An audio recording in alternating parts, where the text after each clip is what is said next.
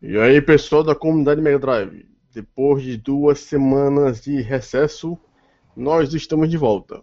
Se ninguém estiver ouvindo isso agora, enfim, é porque, enfim, a gente não avisou com antecedência, mas de toda forma, é, nós iremos voltar regularmente, toda sexta-feira, a partir das nove e meia, até o mundo acabar com esse megacast. E agora, nesse atual, é, a gente vai falar sobre algo que a gente está vendo por aí que, que, que, que está enganchado aqui na minha, na minha garganta, porque eu tenho que falar a minha frase logo. Que a minha frase é a seguinte: Eu não aguento mais ver Assassin's Creed a cada três dias.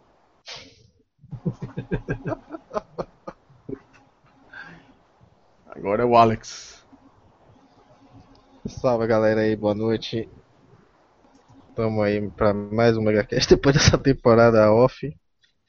E minha frase aqui de efeito, eu vou, com, vou daquela clássica EA Sport to the game. Bem, a minha frase é a seguinte: Cara, o que eles fizeram com o Sonic? Puta que pariu, mano. Outra Bom, aqui, Aqui é o Bruno Guitar Dreamer e pergunta por onde anda o Alex Kidd? Cadê você, Alex? Kid. Porque tem um Alex aqui com a gente. Aqui é o Marcelo. E minha frase de defeito é Por onde anda o Mega Man?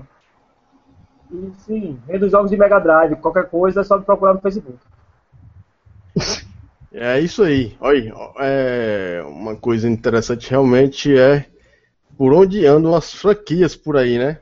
Que, enfim, nós temos bilhões de franquias, bilhões de franquias, e as empresas hoje em dia só ficam fazendo a mesma coisa. Antes de começar aqui com as perguntas e tudo mais lá, é, eu vou colocar aqui uma coisa que, que fica muito inerente de como uma franquia faz sucesso a pessoa não quer largar o osso. Quem aqui não conhece o Hideo Kojima, né? O cara que criou Metal Gear Solid.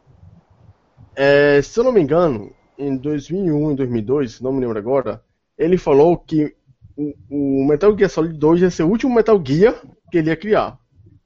Em 2005, ele falou a mesma coisa no Metal Gear Solid 3. E ia ser o último Metal Gear é, que ia ser feito pela Konami. Mas passou-se mais 5 anos, nós tivemos o Metal Gear 4, temos um o quê, temos um Liquid sei lá o quê, e vamos agora para o Metal Gear Solid 5. Quer dizer, a gente não pode confiar nessas empresas hoje em dia que dizem que vão fazer uma coisa, mas na verdade fazem outra. Eu faço aqui, é, depois dessa pequena crítica, uma pergunta aqui na pauta, que caso apareçam outras perguntas aí no, no, no, na, no chat, que é importante você pegar o link que está aí no, no, no no, no chat do. No chat não, no navegador. Vai lá, poste no Facebook, dá uma curtida, compartilha aí pra mais gente aparecer aqui. É, e eu deixei aqui a primeira pergunta para o pessoal aqui, que está participando aqui da, do chat, que é o seguinte. Qual é a franquia que você mais sente falta nesses últimos anos? Eu vou começar aqui com o meu amigo Bruno. Me pegou de surpresa. Tava editando um bagulho aqui. Desculpa, repete pra mim. Ah, se vira, se vira. Então, galera, eu acho que é isso. A comunidade Mega Drive é isso aí. É da hora. tá todo mundo curtindo. Tô me virando. Não, não, não sacanagem. Não. Repete pra mim aí, por favor. Sério. Não, na boa. Vai me quebrar um galho aí. Tá bem. Qual é a franquia que você mais sente falta nesses últimos anos? Ah, sim. Bom, já tem muitos anos já. A Alex Kidd, é, no caso, é uma das, né? Que eu sinto mais falta, porque apesar de ser uma franquia, vamos dizer assim, infantil, né? É um jogo que eu gosto. Eu me divertia muito, é, eu acho que ficaria legal hoje. Os gráficos que nós temos hoje aí são suficientes para fazer um negócio muito da hora. É, esperaria, lógico, torceria para que não fizessem muitas cagadas, não, não, fizessem coisas mirabolantes demais, assim, né? Ah, que ele foi não sei aonde no tempo e voltou, e depois foi não sei aonde no alto da montanha, apareceu um deus de, de um outro planeta, e aí ele foi não sei o que no cometa e desceu não sei aonde, não. Tinha, acho que seria legal manter uma certa simplicidade, é, coisas assim, igual por exemplo, todos os dias é, esses desenhos animados que a gente via quando era criança, né? Cada desenho animado tem uma tem um desenrolar, né? Tem tem uma história, tem um, um ato ruim, tem, tem um, algo para ser desenrolado, eles desenrolam e chega o final, a conclusão daquela história, né? São diversos episódios de desenhos animados. Mesma coisa nos jogos do Alex Kidd. A história simples, uma coisa simples, é, para fazer ali, para ele liberar o pessoal do, do junking de novo, fazer alguma coisa interessante, legalzinha. Que para mim o que, o que eu sinto falta no Alex Kidd é o jogo em si. É você sair socando as pedrinhas lá, pegando os negócios com fases diferentes, algumas novas temáticas, alguma coisa diferente, né? E eu acho que, pô, na época que a gente está hoje, daria um ótimo jogo se fosse feito, sei lá, bem fiel, assim, dentro da, da ideia, né, básica. Porque no meu caso, eu prefiro, é, nessa época, nos Alex Kidd que saíram, eu preferia o do Master System, que me envolvia muito mais do que o do Mega Drive, né? Mas hoje em dia eu não sei como é que seria. Mas é uma franquia que eu sempre sinto falta, sempre me pergunto. De vez em quando a gente vê o Alex Kidd num canto ou no outro de participação, né, nos jogos da SEGA em geral. Mas o, ele mesmo, na verdade, ele não foi esquecido. Mas a franquia dele foi, foi esquecida, né? Eu espero que. É lógico que tem outras, igual Streets of Rage, igual é, o Shinobi, que saiu um joguinho aí pro 3DS, eu não sei se saiu outro depois, acho que nem saiu. Então, assim, são franquias. A, a SEGA tá meio desbundadinha com algumas franquias dela, né? E como eu adoro as franquias da SEGA, não por ser fanboy da SEGA, mas porque eu gosto mais mesmo das franquias da SEGA, é, uma das que eu tô sentindo falta é Alex Kidd, por causa desse hiato tremendo, longuíssimo aí, sem fim, né, infinito. Então, seria uma franquia que eu tô aguardando, não ansiosamente, porque os caras estão cagando mesmo, mas pelo menos um fangame, alguma coisa, mesmo que não seja oficial, eu estou aguardando um trabalho interessante aí. E é, Marcelo. É, Marcelo. Tô aqui, tô aqui.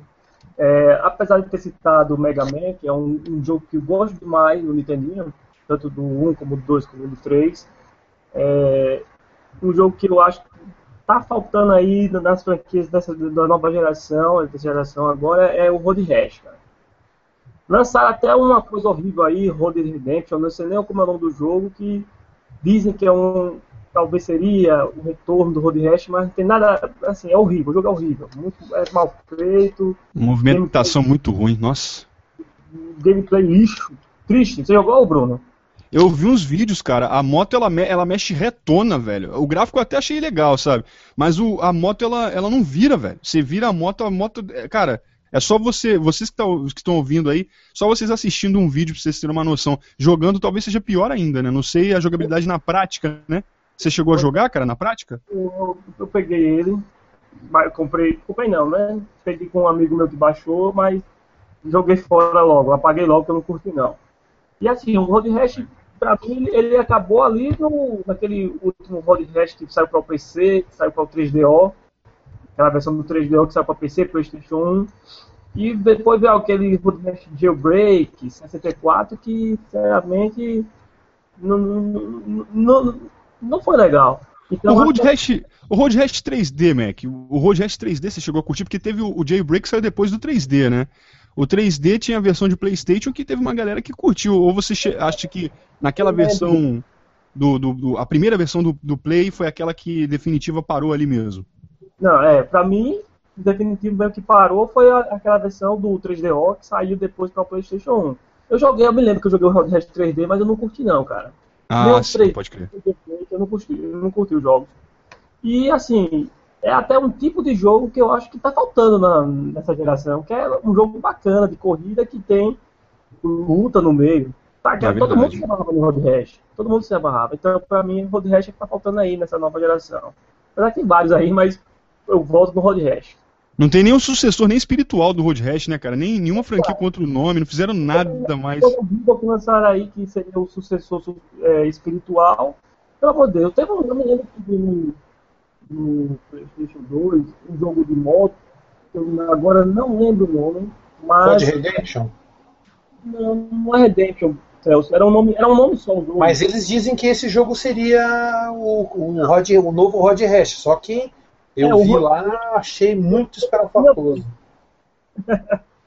o Road Redemption, é esse que eu tô dizendo que não presta, entendeu? É, É, é- o- É um do PlayStation 2, que, é, que tinha até uma opção que é moto. Uma, Ah. uma opção. Você uma coisa na que moto, eu. ela Hum. dava uma, deslizada assim por baixo, passava do caminhão e tal. Foi um assim que até chegou perto, querendo ser, mas não é, entendeu? Pra mim, você quer saber, cara? Uma coisa que eu acho é o seguinte: hoje em dia, jogo que, que, que engloba a realidade, acho que se pegar um, um GTA. Sério, cara, eu acho que tudo que, que tudo que tá envolvido dentro do mundo real, se você pegar GTA V e fizer um mod, pronto. Ou seja, se você quiser fazer um road rash, pega, o- pega a engine do GTA V, faz, de- mo- modela, remodela o mundo todinho, joga um monte de pista ali no Arizona, em tudo quanto é lugar assim, bota ali a física da moto que já existe, bota uns golpes ali já era, pronto, tá pronto o road rash, que a mecânica do, do GTA V é excelente, cara. É, e o GTA 4 teve um, um pacote que você poderia comprar que, que era tipo o Holy Hash, cara. O pacote. Bacana. Hash, é. Eu não lembro agora o nome, mas um dos pacotes, que era a balada do Gay Tony, e ele tinha o- esse outro, que eu não lembro o nome agora. Era tipo um- era corrida de moto, de gangue. Era bem bacana. Mas então é o Road Rash mesmo, sabe? E Celso? Eu. Sim. Bem, calma lá. Desculpa que eu tava, eu tava respondendo algumas mensagens no chat e também compartilhando, né? Não se esqueça, compartilhem aí, pessoal. Né? Tava fazendo uma, um compartilhamento na minha linha do tempo e tudo mais. Mas bem, o Mac falou de uma fra- franquia que eu realmente sinto muita falta, que é o Rod Hash. Porque, porra, já nos anos 90, né? Você andar numa moto e cacetando os caras, mesmo que você caía numa. não rolava um sanguinho, nem morte, nem nada, era algo extremamente violência, violento, assim, fora da época até. Quem imaginar que, sei lá, na década de 90 tem um jogo que você vai do lado do motoqueiro e dá porra, porretada na cara dele. Então é óbvio que faz falta uma franquia como essa. Mas também, cara, a gente não pode esquecer. Eu vou, eu vou ferrar o Alex, que eu já sei que ele vai falar disso agora que ele se dane. Cara, falta a franquia dos beaten ups, como Street of Rage e outras que praticamente, praticamente foram extintas. E a gente sabe que até hoje, quando sai um joguinho desse, muita gente curte. Pode ver o sucesso que foi o Castle Crashers, né, que é um jogo atual, só que no, no, no estilo beaten up antigão. Então, o que, que as empresas, né, a indústria do game estão pensando? E só de ver lá aquele, aquele como que era lá, os caras que fizeram o Street of Rage Remake, e a SEG lá e falou, ó, para de fazer o bagulho aí, senão é processo. Mano, eles são muito mais. Mano, japonês, ô raça do caralho. Adoro o jogo da japonesa. Nada contra japonês, mas, mano, esse orgulho japonês, esses malucos japonês. Puta, mano, é o pinto que é muito pequeno e o cérebro que é muito grande, não é possível. Puta que pariu. Como os caras fazem negócio. Eu, se eu fosse o cara da SEGA, falar, velho, ó, é o seguinte. Vamos, né, vamos dar uma graninha para vocês, vamos intensificar o negócio, porque, meu, ali tinha um monte de coisa, itens que você pode pegar, os caras podiam fazer DLC, tudo do jeito que a, que a indústria gosta, do jeito que eles gostam. E não, mano, mandaram cancelar o bagulho, e hoje é tudo nas escuras, e eles podiam estar tá fazendo que nem porra de Castle Crasher também, mano. Fazendo vários mapas e deixando o povo criar coisa coisa nova, abrir como se fosse um edit mode, dentro de um site ser votado pelo meio que entrava lá um chefão novo, sei lá, mano. Puta que pariu, nada olha, eu vou te falar, viu, mano? Esses, esses caras, mano, tem que se fechar lá e morrer, mano. Né? De fazer o harakiri, esses filha da puta, não é possível. Mas eu acho que eu acho que falta realmente as franquias de beaten ups. Lógico, né? Fez muito sucesso na década de 90, né? Mas até hoje ainda existe espaço. As pessoas falam, não, não tem mais espaço. Eu acho que tem muito espaço, porque Ah, se eu dão jogos acho. como esse que eu mencionei e outros, até aquele Mundo Canibal Games lá, aquele. é, o Mundo Canibal o Mundo Canibal Apocalipse é um beat'em up com os elementos das antigas, cara. Super divertido e, tipo, mano, é extremamente jogável e divertido. Então, se a molecada curte, por que, que não estão fazendo mais dessas, dessas franquias? Então, sabe, é foda. Eu acho que falta mais Bom, isso mesmo. Eu não sei, eu não sei a diferença dos hacks, hack and slash pra, pra beat'em up, né, na verdade, mas Eu sei. jogos que... É, Qual, qual a é o diferença? Explica pra Slash. gente. Hack Aqui é Slash assim, é o God of War. Pronto, só E isso. só, Não, e sim, o- mas e é o que os dois- detalhe, Os dois Não, são uma chuva de inimigos pra você matar Não, na- no, não, na- não, no- no local, assim. Então Não, qual a Não, é diferença tipo assim, exata? ó, assim? o primeiro hack and slash considerado hack and slash é o jogo Berserker do Dreamcast. Que tem exatamente essa ideia do, do, do Good of War, Devil May Cry, Bayonetta. Isso é um hack slash. Você pega uma arma lá e você vai quebrando os inimigos lá do jeito que você. Você vai quebrando tudo.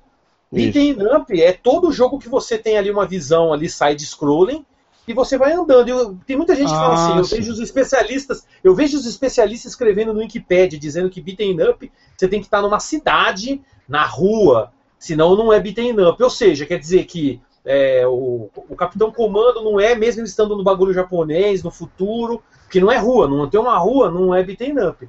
Cara, então- eu, eu vejo o cara tipo King of Dragons, King of Dragons não é beaten up. Só porque o cara tá usando uma arma na mão, não é beaten up. É, Golden Axe. Não, Golden hack Axe é slash- slash. Então hack and slash. O hack and Então, slash. o hack slash a gente pode traduzir assim, ó. Hack E o slash beat'em up é muito, muito próximos um do outro. É, muito, hack slash- hack- muito um do outro. Tem- Com pequenas diferenças é, sutis em é algumas áreas. beaten up, porque o que acontece? Antigamente você tinha o beaten up side-scroll e virou 3D. E o Isso. 3D se transformou nesse hack and slash. E armas, né? E as armas É. também. O hack and slash tem É as óbvio, armas, a né? maioria, então, a maioria desses jogos você sempre tem alguma arma, e você pode ir trocando alguma coisa. Tinha jogos beaten up que também tinham isso, mas é Quer outros ver? 500, é uma atmosfera diferente, Agora, outra. Vamos usar, um, vamos usar um exemplo. Por exemplo, a- é, um exemplo um pouco mais atual, não atual já, mas ah, um pouco mais atual, Jet Li Rise to Honor. Aquilo é beat'em up, né? Porque é são mãos, mãos vazias, é em 3D, mas o cara é porrada na mão vazia. Seria um a, a, grande- a diferença do, né? do, do, do hack slash pro beaten up é o seguinte: beaten up você bate em poucos inimigos, não são 50 inimigos na tela, é no máximo 5 ou 6, com um segmento, é, como se pode ser tanto 3D como side scroll 2D. O hack slash, na tradu numa tradução mais escrota, seria assim: você aperta quadrado, quadrado, quadrado, quadrado, quadrado até morrer. Basicamente isso. É, se você mata uma legião de inimigos com uma arma, né? Acredito que a diferença. Acho que a maior diferença deve ser a arma, né? Porque tem, tem, tem jogos Não, que mas então, que eu de falei, no inimigo. Axe também você tinha arma, mas não é hack and, hack and slash. Não, é não, é. Tem não. Tem arma também. Ah, É, então deve ser toda, toda essa coisa o- junta, né? Talvez. Golden então. Axe, que é, que é o, o up, a gente pode traduzir da seguinte forma. É briga de rua. Não importa se é rua no vilarejo, não importa se é no espaço. Se você tem de, é, de um, de dois, de três ou de quatro, você tá lá com seus amigos jogando, batendo inimigos, poucos inimigos. Quando é um hack slash, é, no mínimo deve ter uns 30 caboclos na tela. Você só, no máximo pula aperta quadrado, quadrado, triângulo, triângulo, x, x. Você só fica dando porrada direto. É o, Sim. é o hit button direto. No- É o no- Smash Button. E, e o É, foco dele então, é, mas é que você tá. hum, Mas é que pegar é como a gente falou. mesmo, né? Mas então, mas é como a gente falou. Se você for ver o beaten up, é mais aquele side-scrolling. O, o hack and slash, a câmera muda bastante, tem vários tipos de visão, coisa que não acontecia no beaten up. Então seria câmera, quase como um assim, a sucessor, câmera né? mais fechada. Um seria quase como que um sucessor do outro. Os dois andam muito próximos. É, na verdade, assim, na verdade eu até falo, é vertente, né? O hack and slash nasceu do beaten up porque já não tinha mais a mesma coisa. E geralmente o hack and slash você é um personagem solo. Você tá sozinho. Geralmente, tem jogos que tem até apesar de jogar com dois personagens ao mesmo tempo, ou com vários personagens, mas cada um sozinho na sua própria linha de briga lá de, de, de- de caminho. Mas então, Mas lançando, geralmente você lançando, tá sozinho, Hum. abandonado. aproveitando para lançar uma subpergunta dentro do assunto principal aqui, vocês não acham, vocês não acham que o hack and slash, não estou dizendo que substituiu, mas ele dá uma suprida na, na falta do, do beat'em up, pelo menos tipo assim, nós não estamos 100% órfãos, ah, ou algo do não, tipo? estamos 100% órfãos. Vocês acham que tá no 100% desconsiderando Eu, no meu caso, tentei jogar God of War, não gostei. Tentei jogar Bayonetta, achei muito chato. Tentei jogar Ah, eu, eu aquele- gostei do God of War e do Bayonetta, só que eu não considero aquilo beaten up nem próximo daquilo.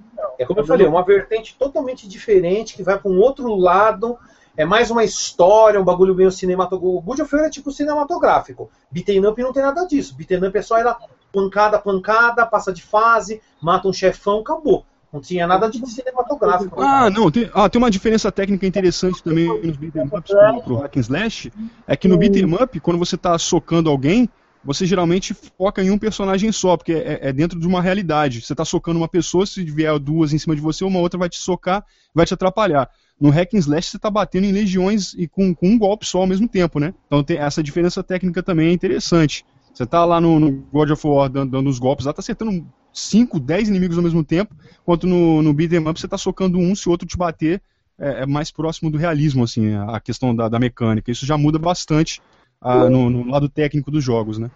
É, os últimos beat'em ups que eu joguei, que eu me lembro, foram o Castle Crashes, é, aquele do Scott Pilgrim, o Double Dragon agora, que teve o Neon, né? E, e um tal de Full Play, que eu baixei lá no Steam. É fraquinho, mas, mas foram os últimos que eu joguei esse de beat'em up e eu acredito, eu tô com o Celso aí. Tá difícil de aparecer dos jogos de beat'em up aí. E outro, outra franquia também que eu talvez até o Alex fale, é o de nave também, então sentindo muita falta aí. E o Alex? Oi. Bom, foi como o Celso falou aí, ele roubou aqui minha. Sabia que ele ia falar. Tem... Só vive de seus fiéis esse moleque, mano. Vai ser fuder. Vai ser ah, fez um jogo seco. Pra mim. Não, é sério, tá, tá, eu sinto falta mesmo. Acho que deveria ter continuação de Rage. É uma franquia muito boa. E a SEGA deixou morrer. Eu acho que caberia muito bem aí continuações para os consoles atuais. Ou até mesmo como a SEGA agora está fazendo jogos para Android, ela fizesse uma versão para Android, já ia suprir muito a, a, a falta. Galera, e, vocês como acham... o Marcelo também desculpa, falou. Desculpa, eu acabei de interromper, pode terminar, desculpa. Não, Sim, é, você, você, jogos ah, de. Falar, então. Eu, eu, a pergunta que eu vou fazer já fica sendo para você primeiro mesmo, Alex, mas pode terminar o que você estava falando aí. Então faça logo que eu já concluo Então, tudo. Vamos lá. Vocês acham, galera, que o, aquele Jack Chan, Jack Chan lá do, do, do PlayStation 1 foi um bom beat'em up, cara? Aquilo não era beat'em up, aquilo eu... praticamente era um hack slash. Aquilo é um hack slash? Lógico, é exatamente a tendência do hack slash aquilo lá, cara. Ah, aquilo então é baseado a transição entre beat'em up, aquilo foi a transição entre beat'em up e hack slash. Ah, então por que vejo nada de tão agressivo assim no... Problemas.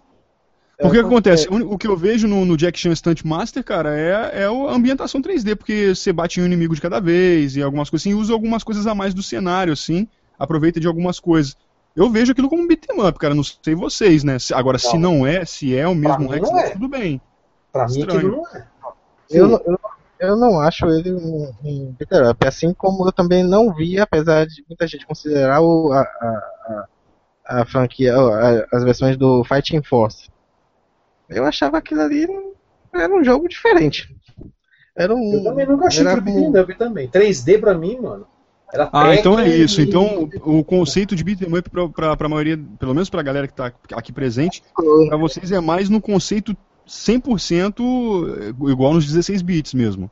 Não, é, mas é que tá. É, o negócio pode até ser 3D, mas desde que tenha ali um side-scroll enrolando, tá ligado? Ah, sim, pode crer. O bagulho fica mudando eu... de câmera, e você olha por trás, você olha pela frente, tem visão, isso aí não tem nada de beaten up, isso não é beaten up. O que é estranho. Continua olhando. Eu jogava o, o, Jack Chan e o, e o, Jet Li do Play 2, eu me sentia como se estivesse jogando um beat'em Lógico que não um clássico, no, tipo assim, mas como uma versão modificada de um beat'em up. Eu sentia como se fosse um beat'em up, assim, mas enfim. É, cada um Bruno, tem uma visão assim, né? A câmera diferente, parecia até a sacada de, de Resident Evil. Você tinha um momento que você estava em uma câmera, você estava na outra, você podia subir, descer. E aí eu achava que esses elementos não, não, não, não, não perdia a, a, como é que diz, a temática do, do, do Beater Up.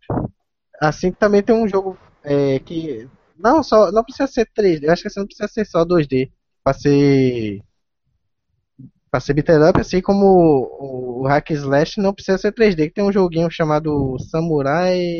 Meu Deus. De Android que eu joguei recente, Samurai Vengeance. Ele lembra, assim, um gráfico é animado, é desenhado, muito bonitinho, mas não, não, você pode subir e descer, então já perdeu a, a temática, porque não é 100% 2D. Mas tem que, tem que levar em consideração a seguinte coisa: a gente tem que pegar tem, tem os elementos em questão, mas tem, a gente pode pegar e fazer a tradução da, da, da frase que é colocada ali. Beat and up significa bater em todos. Se o bater em todos, a gente tem que verificar, é, classificar, pegar cada jogo que está classificado no beaten up e ver quais são é, os elementos que classificam ele totalmente como beaten up. O hack slash é justamente é bas- basicamente um é, fatiar e cortar, que é dar Exatamente. porrada direto.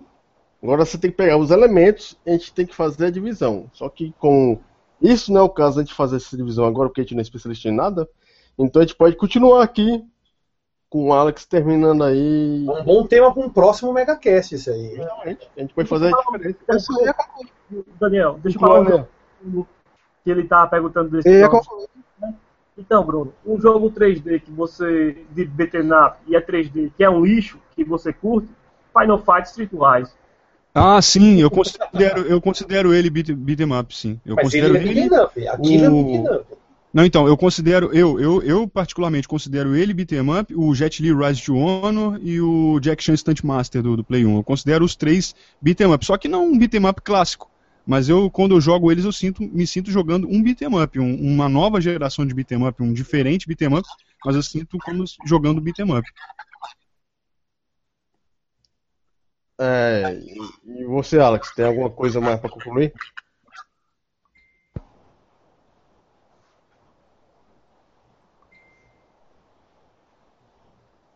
Alô? Alex?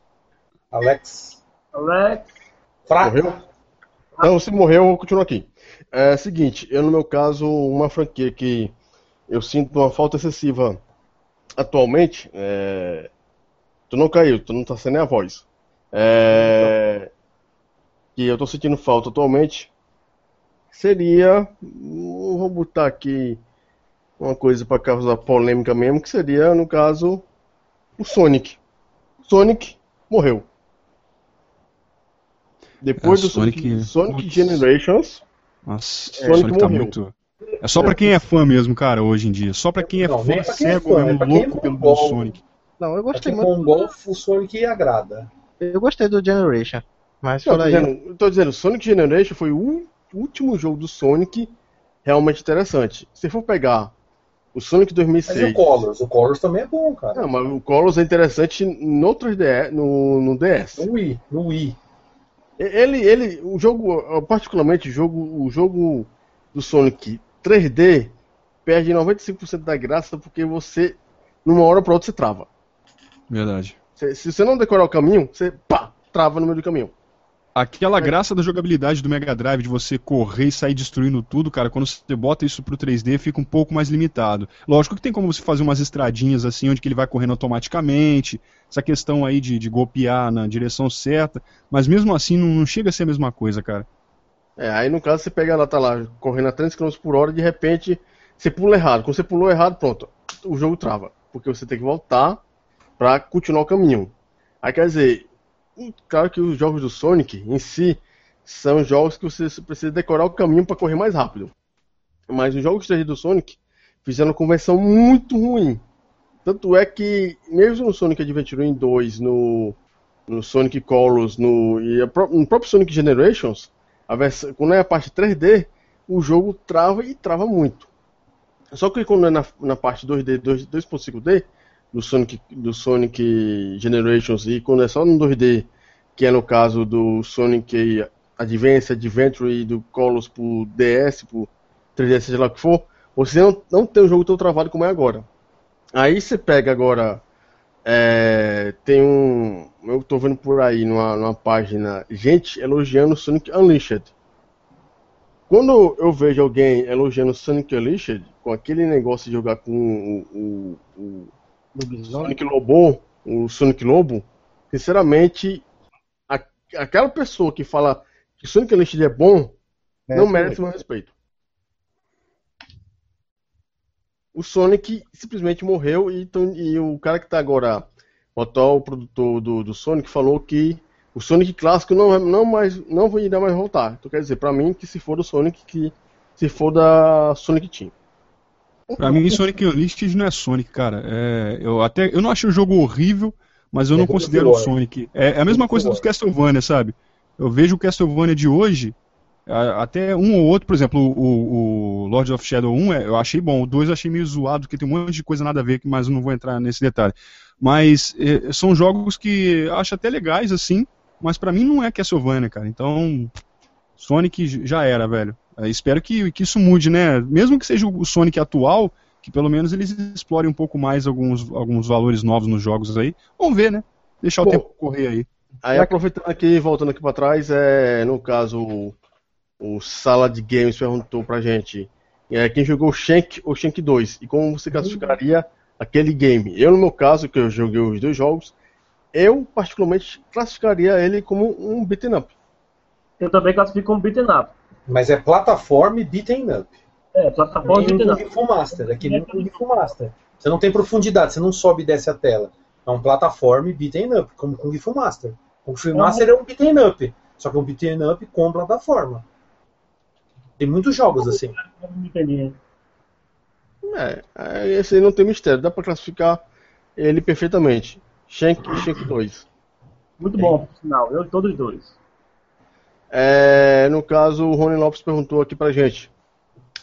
Se vocês pudessem substituir uma franquia de hoje em dia por uma do passado, que não tá na moda, quais seriam? Eu pegaria, tiraria Assassin's Creed e colocaria Kid Camelion. Eu tiraria Assassin's Creed e colocaria Mega Man. Eu tiraria Castlevania e colocaria Castlevania. Se é que vocês me entendem. Vai, pode, re- vai Celso. Eu, tá. O quê?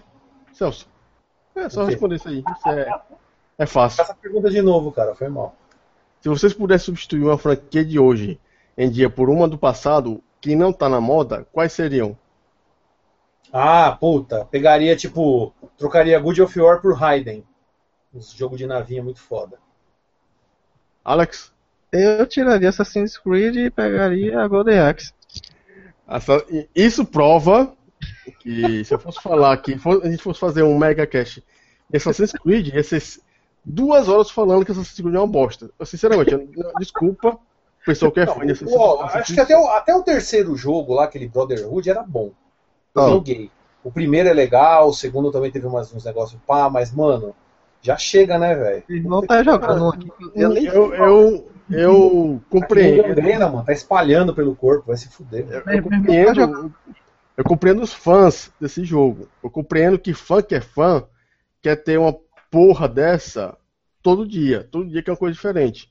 O problema é que a Ubisoft ganha dinheiro com isso e o jogo tá cada vez mais bosta. E não muda porra nenhuma. É basicamente a mesma coisa, e sem contar que Assassin's Creed é cada. Ano passado foi dois, três Assassin's Creed, pelo amor de Deus. Um ano só, eu também não entendi. três Assassin's Creed. Pra, é, sinceramente, aí tem nego ainda que, que.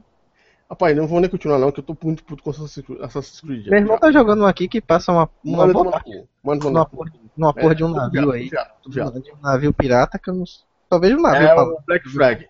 É o Black Flag. É, jogada de mercado, né? Enquanto estiver vendendo, vai continuar sendo feito um monte. Até começar a perder o valor e entrar em declínio. Quando entrar em É, declínio, eles vão pô, começar a lançar novos jogos. Um Meu irmão tá exemplo de- um grande exemplo disso é o que chupou até o final da vida deles. Foram dois jogos que fizeram muito sucesso no PlayStation 2, que foi o Rock Band e Guitar Hero. É isso mesmo, eu ia falar isso, eu nem sabia que você ia falar, mas já é. Estou só esperando você terminar. Realmente, foi o que aconteceu. Foi o justamente o que aconteceu, cara.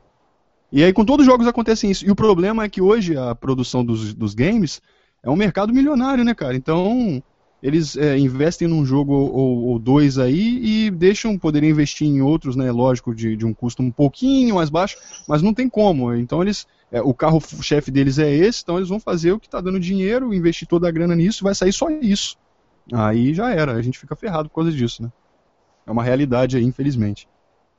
E é, isso é um é, que é, tem, tem que ganhar dinheiro de alguma forma, né?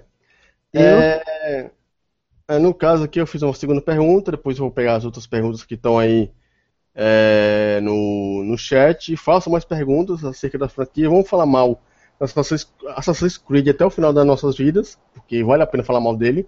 Eu vou falar mal. É, E só com detalhe, eu nunca joguei nenhum. Nunca consegui gostar do não, jogo. não precisa nem jogar, dá pra falar mal do mesmo jeito. Olha, eu acho o jogo É. bom, viu? Não, Só que e realmente Meu irmão jogou todos, mas eu não conseguia jogar. Sinto falta de outros jogos. Eu achava bonitinho, o gráfico legal, assim, mas não, não enchia meus olhos. Aí, ó, pegando justamente. Eu não gostei de nenhum.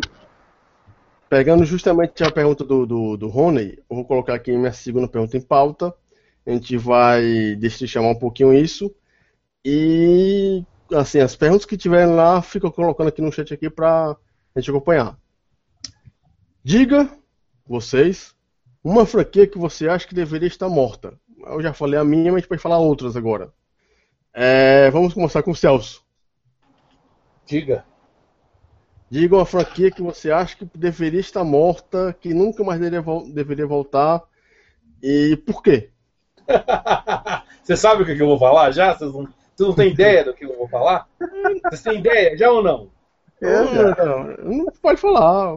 Super Mario Brothers. Mano, como esse bagulho ah. já tá morto, enterrado, esquecido, essa merda igual, tudo igual os caras, nossa, o jogo inovou. Inovou o quê, mano? O maldito italiano gordo, fedido, escorregando num cano, pisando em tartaruga, sempre igual. Sempre igual, nunca mete o pau naquela porra daquela princesa vagabunda, um monte de cogumelo alucinógeno. Por que esse bagulho tinha que ter morrido? Mano, porque isso aí perpetua a imbecilidade nas crianças, mano. As crianças é tudo mongol, um monte de velho retardado. Uh, Mario, eu jogava Mario. Uh, uh, aí, mano, bota os filhos pra jogar Mario, essa bosta, mano. Vai se fuder. Minha desculpa é que é uma bosta, já cansou, velho. Mano, o jogo tchu-tchu-tchu é que nem Zelda, mano. Pô, vai tomar no cu. Para, velho. Deixa o bagulho ser clássico, tá ligado? Não. Mano, é, é, culpa da Nintendo isso, mano. E culpa dos fãs também, retardado. É retardado mental. Fã, geralmente, tem problemas mentais. A maioria tem. Porque eles são muito istas, né? Muito ismos. Então, filho, cria essa, essa coisa aí lixo. Né? Cria essa merda. E o detalhe, eu até queria que outras franquias voltassem, mas não precisava fazer 50 jogos da franquia. Faz um jogo pra gente relembrar alguma coisa e pá, mano. E deixa o bagulho. Então essa é, essa é a franquia que para mim tinha que morrer, ser extinta, morta, esquecida, enterrada. E todo mundo que falasse tinha que ser morto, espancado em praça pública. Se aparecesse qualquer cara com o chapeuzinho do mar, ser espancado, não tomar um tapa na cara. Corno! filho da puta da cara dele. E dane-se, mano. Jogo ridículo. É tudo viado aí. É Bruno? Olha, cara, eu não. Eu tava pensando enquanto você estava falando, não existe nenhum jogo, é, para mim pelo menos, que, que me irrite. Tipo assim, que eu veja que está saindo e que, que eu ache irritante o fato de estar tá sendo produzido. Só que o que tem para mim é o seguinte: é, o que me incomoda é a ausência de alguns jogos, né, que a gente foi citando aí, é, e tem muito mais para ser citado, lógico, mas também a, o jeito de se fazer um jogo. Por exemplo, a maioria das pessoas devem discordar comigo tanto aqui quanto lá no bate-papo. Mas eu vou, eu não vou dizer que eu queria que parasse, que eu não quero que pare. Mas eu gostaria muito que modificasse o Mortal Kombat, cara. Mortal Kombat eu não consegui digerir, não gosto do novo mo modo, molde do Mortal Kombat. Para mim, Mortal Kombat tem que ter realismo, assim, o gráfico. Eu, eu tenho que ver pessoas ali. E o gráfico do Mortal tá hoje, Bruno, o 3D tá muito bom. Posso só dar hum. um rebate nisso aí?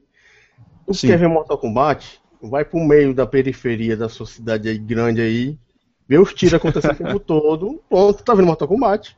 São Paulo, lá pro, pro, centro, pro, pro centrão de São Paulo. Lá. Então pois o que é. acontece? É, e do Rio também, no Rio também rola também. É, mas o que acontece? O, o, Mortal, cara, eu sinto falta de, de ver modelos de pessoas mesmo, sabe? Acho que ia ficar muito. Quando, é lógico, quando eles começarem a fazer. Existem outros jogos de outras franquias que têm um gráfico muito mais realista. Eu já falei isso várias vezes. Mas quando voltar se um dia voltar a ficar daquele jeito, acho que eu vou achar bem da hora. Porque a questão do raio-x, é, que é uma outra coisa, eu achei até uma ideia interessante e tudo mais. Existem outros, diversos assuntos que eu não vou falar para não prolongar a resposta. Mas eu, eu, o Mortal Kombat ele tem me irritado, porque apesar de estar tá sendo. Eu, eu quero destacar aqui que eu acho um jogo sensacional. Mortal Kombat está muito bom. Só que para mim não é mais o, o, que, o que era. Eu não, não, não, me agrada mais. Eu vejo assim, eu falo, ah, que jogo bem feito, maneiro, da hora. Os Fatalities estão animais. Eu acho que a época de maior criatividade para Fatality é hoje. Tá? Estão excelentes Fatalities. Mas eu não, não, é, não vejo mais graça nenhuma no Mortal Kombat. Agora, me incomodar, acho que nenhum jogo me incomoda. Acho que é, enquanto tiver fã querendo, o que tem que fazer. O problema é que sejam os holofotes em cima. Igual no caso do Assassin's Creed, essas coisas. Às vezes a pessoa quer jogar uma outra coisa e as empresas ficam em cima daquilo e você fica. Quem, quem não gosta daquilo que a empresa está oferecendo, fica aí de mãos atadas, né, cara? Ver navios.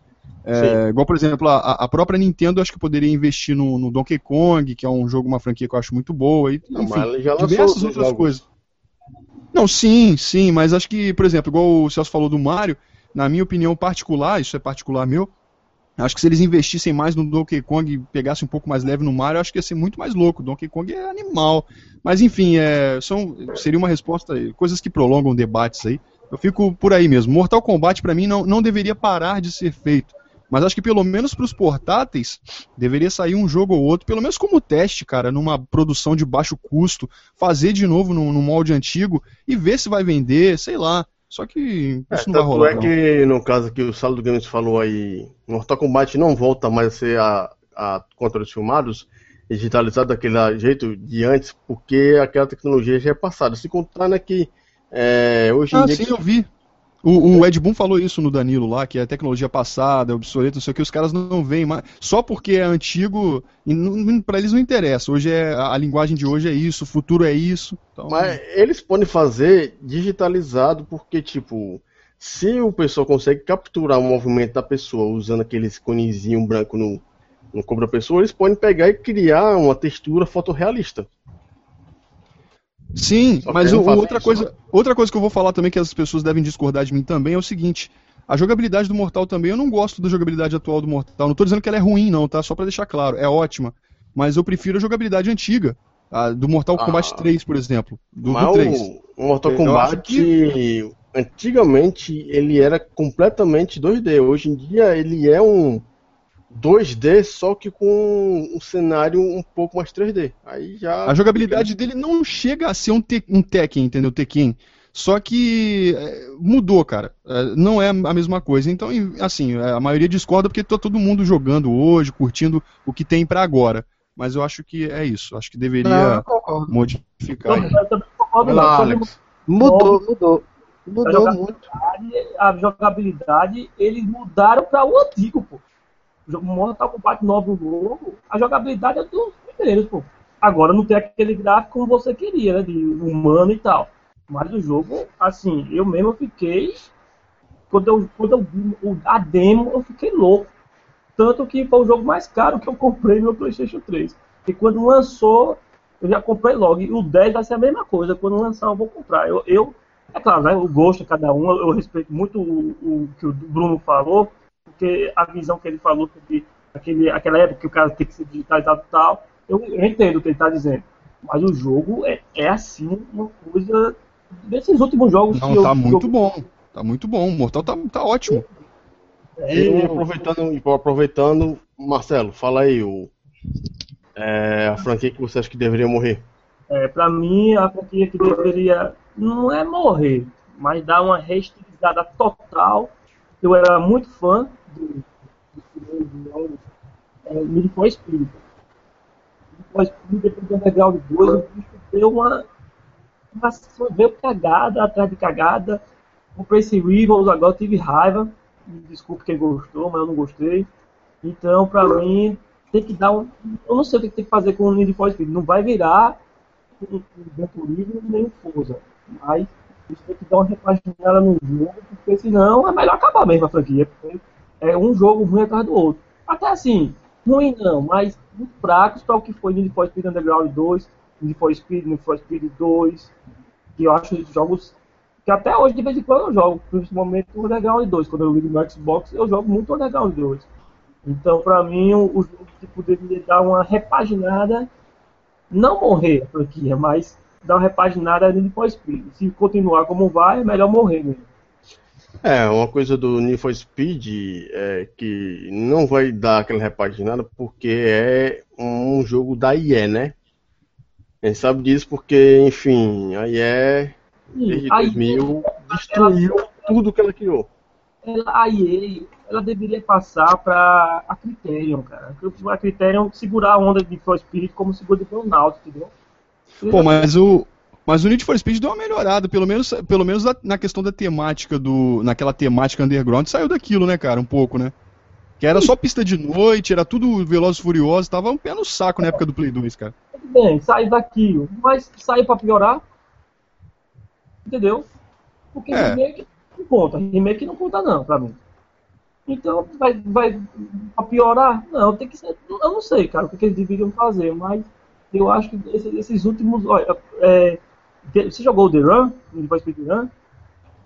Não, não joguei, cara. Eu cheguei. Eu, os, esses jogos dessas últimas gerações eu só assisto uns vídeos. Não Ah, tem tá como criticar, assim, é, avaliar a jogabilidade, só tem como avaliar o gráfico mesmo e o som, né? E o- a sua impressão de, de, de visão do jogo, no caso. Tem uma Ah. visão, uma impressão de visão mesmo só. O The Run até interessante porque eles botaram uma historinha e tal, mas o jogo é curto. Aí você. É, é curto, um jogo curto você já sabe. Acabou, não tem gameplay pô, pra você jogar. Não- É, não é tem bravo. gameplay, entendeu? Então pra E mim você- ele tem que mudar, ele tem que mudar alguma coisa. Eu não sei, eu não sei dizer o que, mas tem que mudar, bicho. Pronto, pronto, calma, Marcelo, calma, bichinho. Alex, Um de nível escolhido desesperado. Pô, é, bom, eu. Ó, jogo de corrida que tá me agradando muito é o Forza Horizon, tá? Acho que esse jogo aí, puta, nossa. Mas vamos falar. deixar agora o Alex falar aí do, da morte do, da franquia dele. Pior, pior que eu ia falar, Marcelo acabou tirando a minha da boca, que era Need for Speed. De novo, Justamente, Need for Speed pra mim acabou no Underground 2. Depois de lá pra cá, não teve um que dissesse, pô, esse jogo tá bom. Realmente, eu acho que. Na verdade, eu acho que. É, Marcelo disse que deveria dar uma repaginada, mas eu acho que Need for Speed não tem mais o que inovar. Não tem mais o que fazer. Eu acho que realmente foi o fim da franquia. pronto, aí no caso eu vou interligar, que é a questão desses negócios assim, fim de franquia, né? Que é um problema sério quando eu vou falar aqui a franquia que eu acho que deveria morrer. Que esperem, nintendistas, vocês vão levar o baque da, da Mega Drive agora. É, mas antes, um problema muito sério é quando um título, que a gente falou aqui, Rock Band, Guitar Hero, Need for Speed, FIFA Soccer, PES, e assim vai, vira uma franquia semanal. Uma franquia que não tem mais inovação. É, futebol desculpa- não tem jeito. não, Não, desculpa pessoal que gosta de FIFA, mas sinceramente eu, eu preferiria, que, que seria o mais justo, que a FIFA lançasse um DLC que custasse metade do preço do jogo original do que lançar um jogo que é teoricamente, entre aspas, quíntuplas, um jogo novo. Porque se eu for pegar é, os FIFAs, é, sei lá, de 2000 e, 2001 a 2005 no PS2, muda pouca coisa. Quando vai pro PlayStation 3, muda o gráfico, mas fica a mesma coisa depois. O cara fala, não, melhorou a física. Melhorou a física do caralho. Olha, é, FIFA só FIFA Soccer mudou, assim, teve assim, do, do 11 pro 12 não mudou. Assim, teve mudanças, como você falou, de física. Agora, se você pegar o FIFA Soccer 11 e pegar o FIFA Soccer 13, já tem muita mudança, entendeu? Ele sempre tem, assim, e muda, e quem joga sente as mudanças. Eu mesmo, eu, Mas é aquela coisa, é, jogos tipo FIFA, E agora, né? E agora? O FIFA Soccer 10 depois deixou 3 pra cá. Então, até, até agora eu não peguei o 4. Se você for jogar o FIFA Soccer 15 agora do PlayStation 4, que eu não vi do 3, rapaz, é diferente o jogo, cara. Eu mesmo não, eu, por jogar, eu não me adaptei, entendeu? Tem diferença. sim, mas eu tô dizendo, eu tô dizendo assim, a seguinte coisa. É, o problema mais sério é porque eles vendem o jogo como se fosse um outro jogo. Sim, Só mas- que. mas- Não, mas só aprenda. Com- Computação é o seguinte: computação é o seguinte. Você pode melhorar uma coisa sem necessariamente vender a coisa de novo. Mas assim, é, Daniel, Não, é. Não, é, é se- se- hoje acima, entendeu? Os times mudam, mudam o uniforme. pra, isso, exi- pra isso existe internet e DLC. Sim, mas aí você vai vender uma DLC de 90 reais, né? Melhor comprar. Não, eu não, eu falei. Venda a DLC pela metade do preço. Não tem como também. Tem. Você Seria uma atualização Tem, do jogo, sim. Mac. Seria possível sim, cara. Tá fazendo... Por isso que eu falo, futebol tinha que ser, a minha opinião, grosseira. Futebol tinha que ser erradicado, todos os times tinham que ser extintos, todos os torcedores serem mortos e nunca mais se jogar bola. Porque quando pegar, aparecer uma bola, queimar a bola. Pronto. Futebol é lixo. Quem joga Você- futebol Pra quem conhece computação, ano é, de, é como fala, MC Brinquedo. Foda-se. pra quem conhece computação, sabe que isso é possível. Tipo, É, mas é, eu não não, dava um negócio desse por 45 reais, por exemplo. Pela metade do preço do jogo. Não dá, cara. Dá, dá. Dá, Dá. se. Se a Apple, se a Apple, se a Apple vende o. Se a Apple vende o Mac OS X lá em sei lá das contas por 10 dólares, por que, que não dá pra vender um, um jogo por 10 dólares também? Dá. Sim.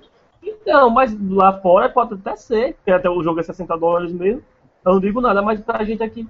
Não, mas eu tô, não tô dizendo a realidade aqui. Que o Brasil não faz Brasil parte não do tá foco. nessa realidade. Não faz não parte parte de do, nada. não faz Então, parte do então, foco. de lá Eu tô dizendo lá fora, se eles vendessem o jogo pra, é, por, via DLC, eles poderiam ganhar muito mais do que vendendo um jogo que fosse completo. Também pessoal, é, é, a programação do jogo é a mesma. O cara que faz é, isso daí, é, vende por 9 60 dólares, é porque, enfim, tem gente que compra. Mas na realidade dá pra, dá pra fazer isso aí. Se existe DLC pra isso, se existe forma de modificar o jogo porque tá no HD, por que, que não fazem isso? Porque, no caso, vão vender um jogo por 70 dólares porque vale mais a pena porque tem retardado que compra. Eu sei, eu, não, no retardado não, porque eu compro. pô. Foi mal, Mac. Não queria chamar você de retardado, seu retardado. Retardado. Ah, é igual. Mas, aí- mas no caso, a, eu vou dizer aqui, as duas franquias que eu faço questão que fossem que sumissem seriam Pokémon e Zelda. Puta, lindo. Pokémon também podia, hein? Caralho. hein? Tomás, desculpa, o amigo meu lá. Tomás, vai tomar no seu cu. Pokémon é lixo.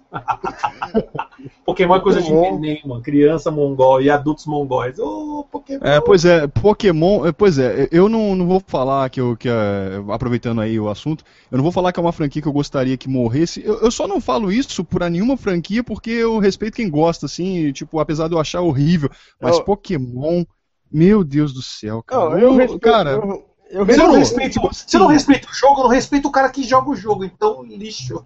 cara, na boa, ó, Pior que Pokémon, assim, ó, Ó, Tipo- eu vou te dizer assim, quem gosta, quem gosta do jogo, tipo, quem gostava na época do, do Game Boy e tudo mais, ele evoluiu mesmo. Quem, quem assiste, você vai assistir nos vídeos do Pokémon de, de demonstração dos, das- dos novos títulos, você vê que o jogo deu uma melhorada, pra quem curte. Mas pra curtir aquilo é difícil, cara. Nossa, eu abomino, é um jogo. é, foi, foi bem lembrado aí, é um dos jogos que eu realmente abomino, que ainda dão valor né, e tal, né? Que ainda é feito. Mas Pokémon, meu Deus do céu. Ó, que, é, que é que é assim, o seguinte, o, o problema, o problema de Pokémon e Zelda é a Nintendo, igualzinho a Mario.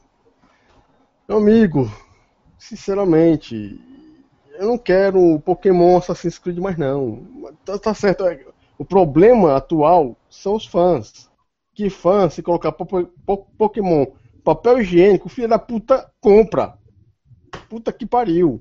É, gente, jogo não, pode- dá pra esperar grande coisa da Nintendo, tipo mudanças da Nintendo, tipo Mas- revoluções da Nintendo. Só Ah, no rádio você pode é, até esperar. Toda, empre- do- mas toda empresa, franquias.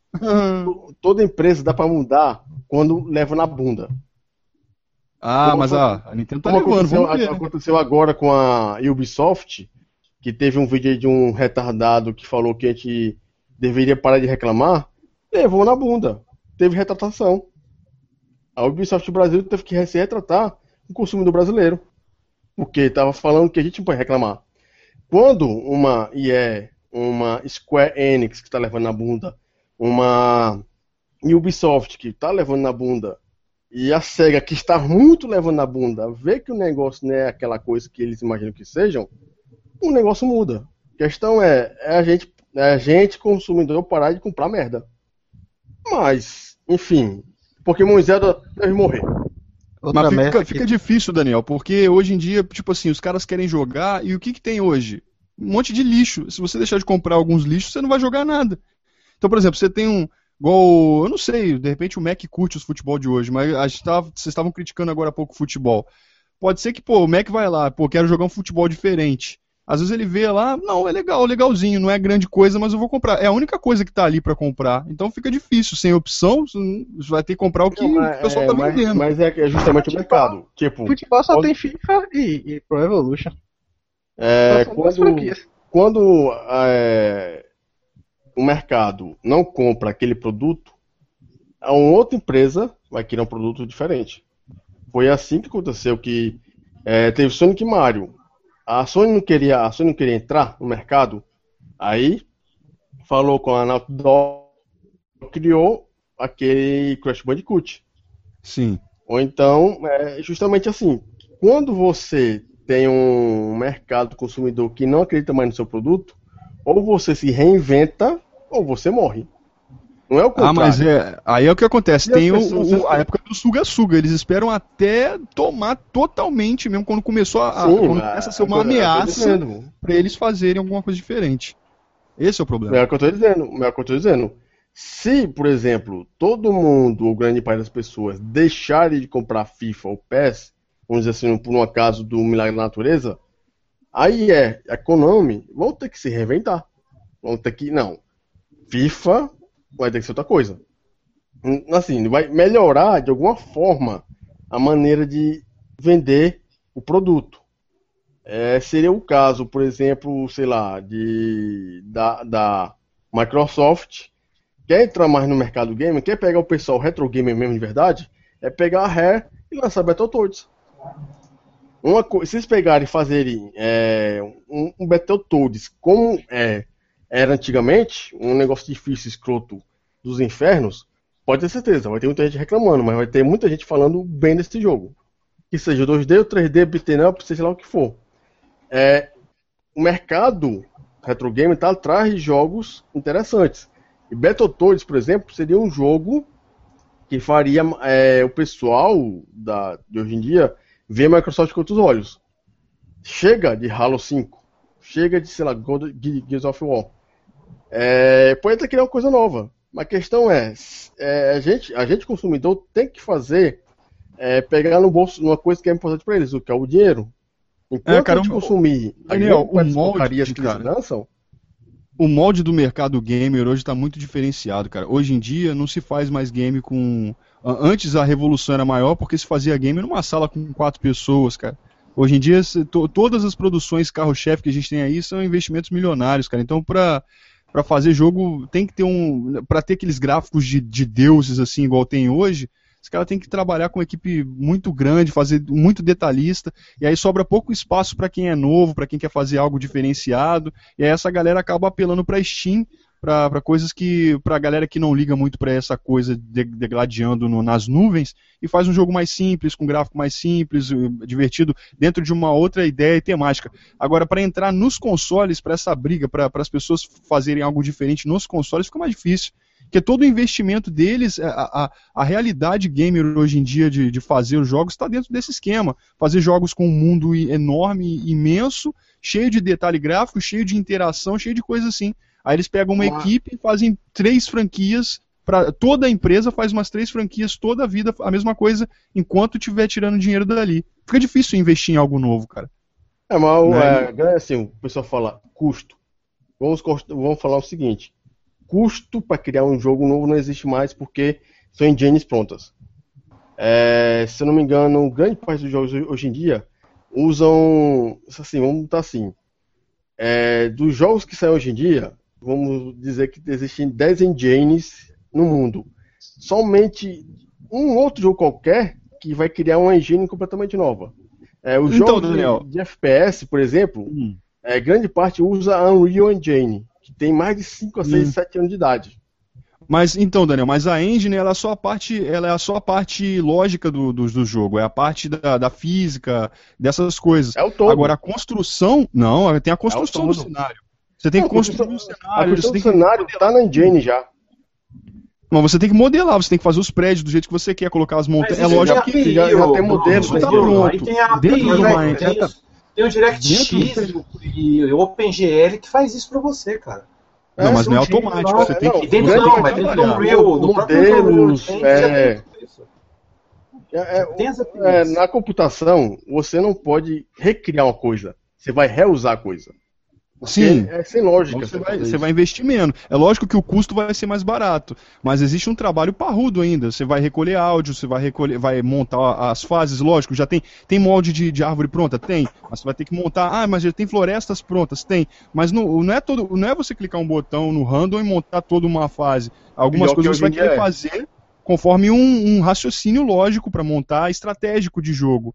É lógico que é, você pode montar algoritmos, montar toda coisa, mas é lógico que se você for jogar, por exemplo, um Call of Duty, alguma coisa assim, aquelas fases lá não são feitas a esmo, cara. Tem, é, tem, tem coisas projetadas lá. Então, você pega uma engine, que é a parte principal, é, que, que realmente investe a maior grana, e vai modificando. Mas tem algum trabalho fino para ser feito em, em, diversas áreas. Aí fica nisso. E como que um, um, cara novato, um grupo novato, alguém que quer entrar no mercado, vai disputar com esses caras, velho? Essa é a nossa realidade de hoje aí. Fica difícil entrar com uma novidade por causa disso. Eu não acho nem tanto, mas tudo bem. É Outra pergunta aqui, vamos ver aqui. Vamos ver por aqui. Tem outra pergunta? Não tem. Então vamos aqui. É, por que será que as empresas acabam por maltratar tanto aqueles bons personagens que nós tínhamos antigamente? Marcelo. Uma pergunta para não entender não, peraí, de novo. É, por que será que as empresas acabam por maltratar tanto aqueles bons personagens antigamente, tipo Mega Man? Mas não, porque eles não sabem usar o potencial que o personagem tem. Talvez eles não, te, não estejam visualizando o, o, potencial que o personagem tem. Porque, tipo o Mega Man mesmo, a Capcom, eu acho que ganharia rios de dinheiro com novos Mega Man. Apesar que teve Mega Man novo, né? Mega Man 9, Mega Man 10. Mas assim, eu, eu, eu, eu, acho que a, as empresas não, tem, não veem isso aí no nesse potencial no, no, nos personagens aqui. Alex Kidd é também. Acho que é isso, que as empresas não estão com o potencial que os personagens antigos, com a galera retrô, tem. E aí eles esquecem e é vão. Facebook. não é o meu não, muito fechado. o meu tá O meu não toca. Sim, então. É, hum. é do Mac, é do Mac. É como é. Eu, eu acho que é isso, que eles não estão vendo o potencial que os, esses personagens antigos têm. Então tentando ver com novas franquias, vir com novas franquias enterradas e ver aqueles que já, já foram. Eu acho que a SEGA é um dos maiores exemplos de empresa que cria personagens interessantes e no dia seguinte esquece eles. PSE. É, olha, vamos lá, Panzer Dragoon, Restar, tem aquele.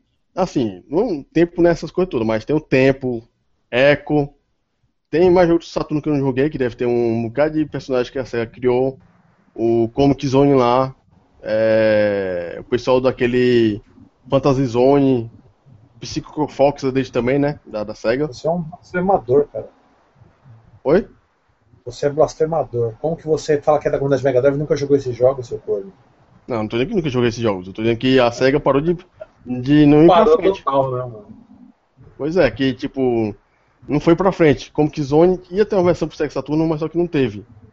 É... E você, Celso, por que, que você acha que as, essas empresas gostam de destruir nossos personagens queridos?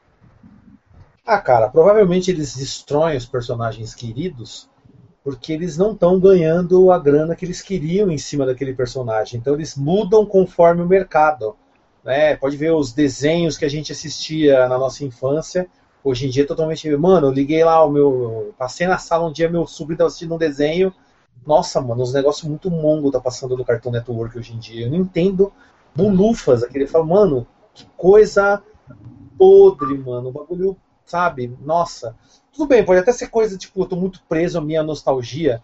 Mas, velho, não dá para entender, cara. Não dá para entender porque o que acontece? Ele curte um Tom e Jerry das antigas lá, um pica-pau, mas também curte essas bosta aí de hoje. Ou seja, eles vão mudando os perso personagens de forma que eles consigam ter algum lucro em cima, né, cara? Só que nem sempre essa mudança vai agradar os novos jogadores e os velhos, porque pode ver o Sonic, né? O Sonic berimbau lá com as pernas de, perna de cavalo lá. Sonic Boom, Sonic Bosta que explodiu tudo ali. Né? É um boom, foi aquele foi um boom mesmo. Então, a gente vê que eles tentam, eles tentam acompanhar as tendências do mercado. Deve ter algum, algum cara que acabou de sair da faculdade. O cara fala: não, temos que fazer a perna do Sonic mais longa, temos que fazer ele menos barrigudo, porque hoje em dia não pode ser gordo. É o famoso politicamente correto e um monte de mongol que nunca jogou videogame na vida, que quer dar palpite em bagulho que não sabe, que pensa assim: a diferença que nós temos na indústria hoje para do passado. Antigamente, quem fazia jogo eram os mesmos caras que curtiam os jogos, que queriam se divertir, queriam jogar. Hoje em dia, quem faz jogo? Executivo e cara que é especulador, que quer ganhar grana. Ó, que nem o bagulho do Mortal Kombat, que a gente já comentou hoje aí, que os caras queriam fazer o 10 com, com atores, e os caras falaram, não, não, sem chance, mano, ninguém vai querer essa bosta. Ou seja, não é que ninguém vai querer, esses caras acham que não vão vender, por quê? Porque a tendência é tudo poligonal, tudo com malditos polígonos. Então não adianta, os caras não vão querer investir num bagulho antigo que é um tipo um revival. Foda-se, não dá dinheiro, não tem certeza. Pau no cu de que não tem certeza. Vai ser do jeito que tá dando dinheiro. Essa é, é, o que, é o que acontece. Por isso que eles destroem os nossos personagens. Mega Man mesmo, que até o Mac falou. Os caras torceram aquilo lá, mano, até sair tudo. Aí quando não tinha mais nada, falou: ah, é bosta, ninguém mais quer lixo, bota pra lá essa bosta. Então, sabe? É... Cara, é dinheiro. Os caras querem ganhar dinheiro. O mundo vive em, em torno de dinheiro. Mas eu acho que dava para fazer coisas legais, mesmo, né, tendo um pouco mais de amor aquilo e ganhar dinheiro assim mesmo. Porque no passado também a indústria dos games. A indústria dos games só é hoje o que é por causa do, do tanto de dinheiro que ganhou no passado. Então, desculpem, né? Os caras não estão ganhando menos do que antes, estão ganhando muito mais. Se antigamente o jogo custava 10 mil dólares para fazer e hoje ganha, o, jogo tem que fazer com 25 milhões, então significa que está ganhando mais, então não está perdendo. Então todo chorinho, é, não sei o que, é tudo paia. Vamos ganhar mais dinheiro, e como eu falei, os caras que gostavam de jogos saíram fora, e tá um monte de lixo que não entende nada de videogame, e ah, faz lá e não sei o que, o mercado, o mercado, as crianças, não sei o que, e foda-se, é, é, é exatamente isso. E você, Alex, tá dormindo já? Não, não. É, completando com o que Celso falou, poligonal é meu pau. É. é... Que porra, macho. Continua essa porra agora. E vamos lá, galera. Hashtag poligonal meu pau. Bom, eu acho que é como o Celso falou mesmo, que mudou. Eu acho que realmente quem, quem tá na produção de jogo, antigamente com, com, pra fazer um jogo, juntava que podia juntar a gente e criar um jogo. Cinco pessoas. Faria um jogo de boa. Hoje são vacilar até 500 pessoas envolvidas um, na criação de um jogo. E muita. É, eu acho que, como falou, quem, quem produzia era quem jogava. Hoje é o cara que, vamos dizer que é o cara que tenha uma ideia de um, de um roteiro, que hoje em dia o jogo é mais roteiro do que diversão. A parte, assim, a parte que você a sua participação no jogo, a interatividade é menor. Hoje você assiste muito muito vídeo, muito CG e pouca ação. Você aperta um botão, aperta outro. Aperta X, é. Antigamente não, a ação era intensa. E, e, e em relação a, a, destruir os personagens, que é a pergunta é, central, eu acho que. Como é que disse? Eu acho que é porque ele perceber que não, não, a partir do momento que não, não vendeu mesmo, ele tem que matar. Que é, uma franquia que eu gostava muito que tivesse uma continuação e que parou no Mega foi o Vector Man. Vector Man acho que merecia. E o, o, o Echo até teve, né? Até o Dreamcast ainda saiu um, um, um Echo The Dolphin. Eu até baixei. É o emulador. Defenders of the Future. Isso. Só que a ROM está com algum problema que está estourando demais os polígonos e não dá nem pra jogar. Enfim, e. É isso aí, os caras fodem com a porra do, do, dos personagens interessantes. É, acho que já virou rotina mesmo. Só o Mario que não morre, né? Pro desgosto do Celso. É. é... Um dia vai morrer, eu vou estar vivo ainda quando o Shigeru Minamoto morrer. Eu já falei, quando o Shigeru Minamoto morrer, acabou o Mario, velho. E aí já era, mano. Ninguém vai conseguir fazer o Mario que ele faz. Aí eu vou poder ir lá no Japão, escarrar no caixão dele e falar, filho da puta, leva esse gordo com você, esse italiano. Tu devia cagar no caixão dele logo. É, escarrar, cagar, fazer tudo, mano. Bater uma punheta em cima, foda-se. Gozar, falar, nossa, que tesão que você morreu. Que bom que você morreu e gozar, filho da puta. E aquela é. camisa que você tava usando, era o quê? Quem? Tava usando a camisa do Mario que eu vi. Então, mas aí que tá. Por odiar o personagem, eu tenho o direito de usar a camisa dele pra quando alguém perguntar. Nossa, o Mario falou é essa bosta. Exatamente por isso que eu usei a camisa. E aí, Bruno, no caso, o que você vai falar aí mal do Castlevania que a Konami destruiu? Sim, sim, é, eu vejo isso como visão de mercado. É, o jogo, existe o jogo, eles criam um jogo. Por exemplo, antigamente, igual né, a gente estava falando, falamos várias vezes aí, você fazia um jogo com uma equipe pequena e todos podiam fazer jogo. Então, um cara que recém-formado na faculdade montava a equipe dele, ele tinha, ele tinha o, é, a maior facilidade de ingressar no mercado, porque os jogos eram simples.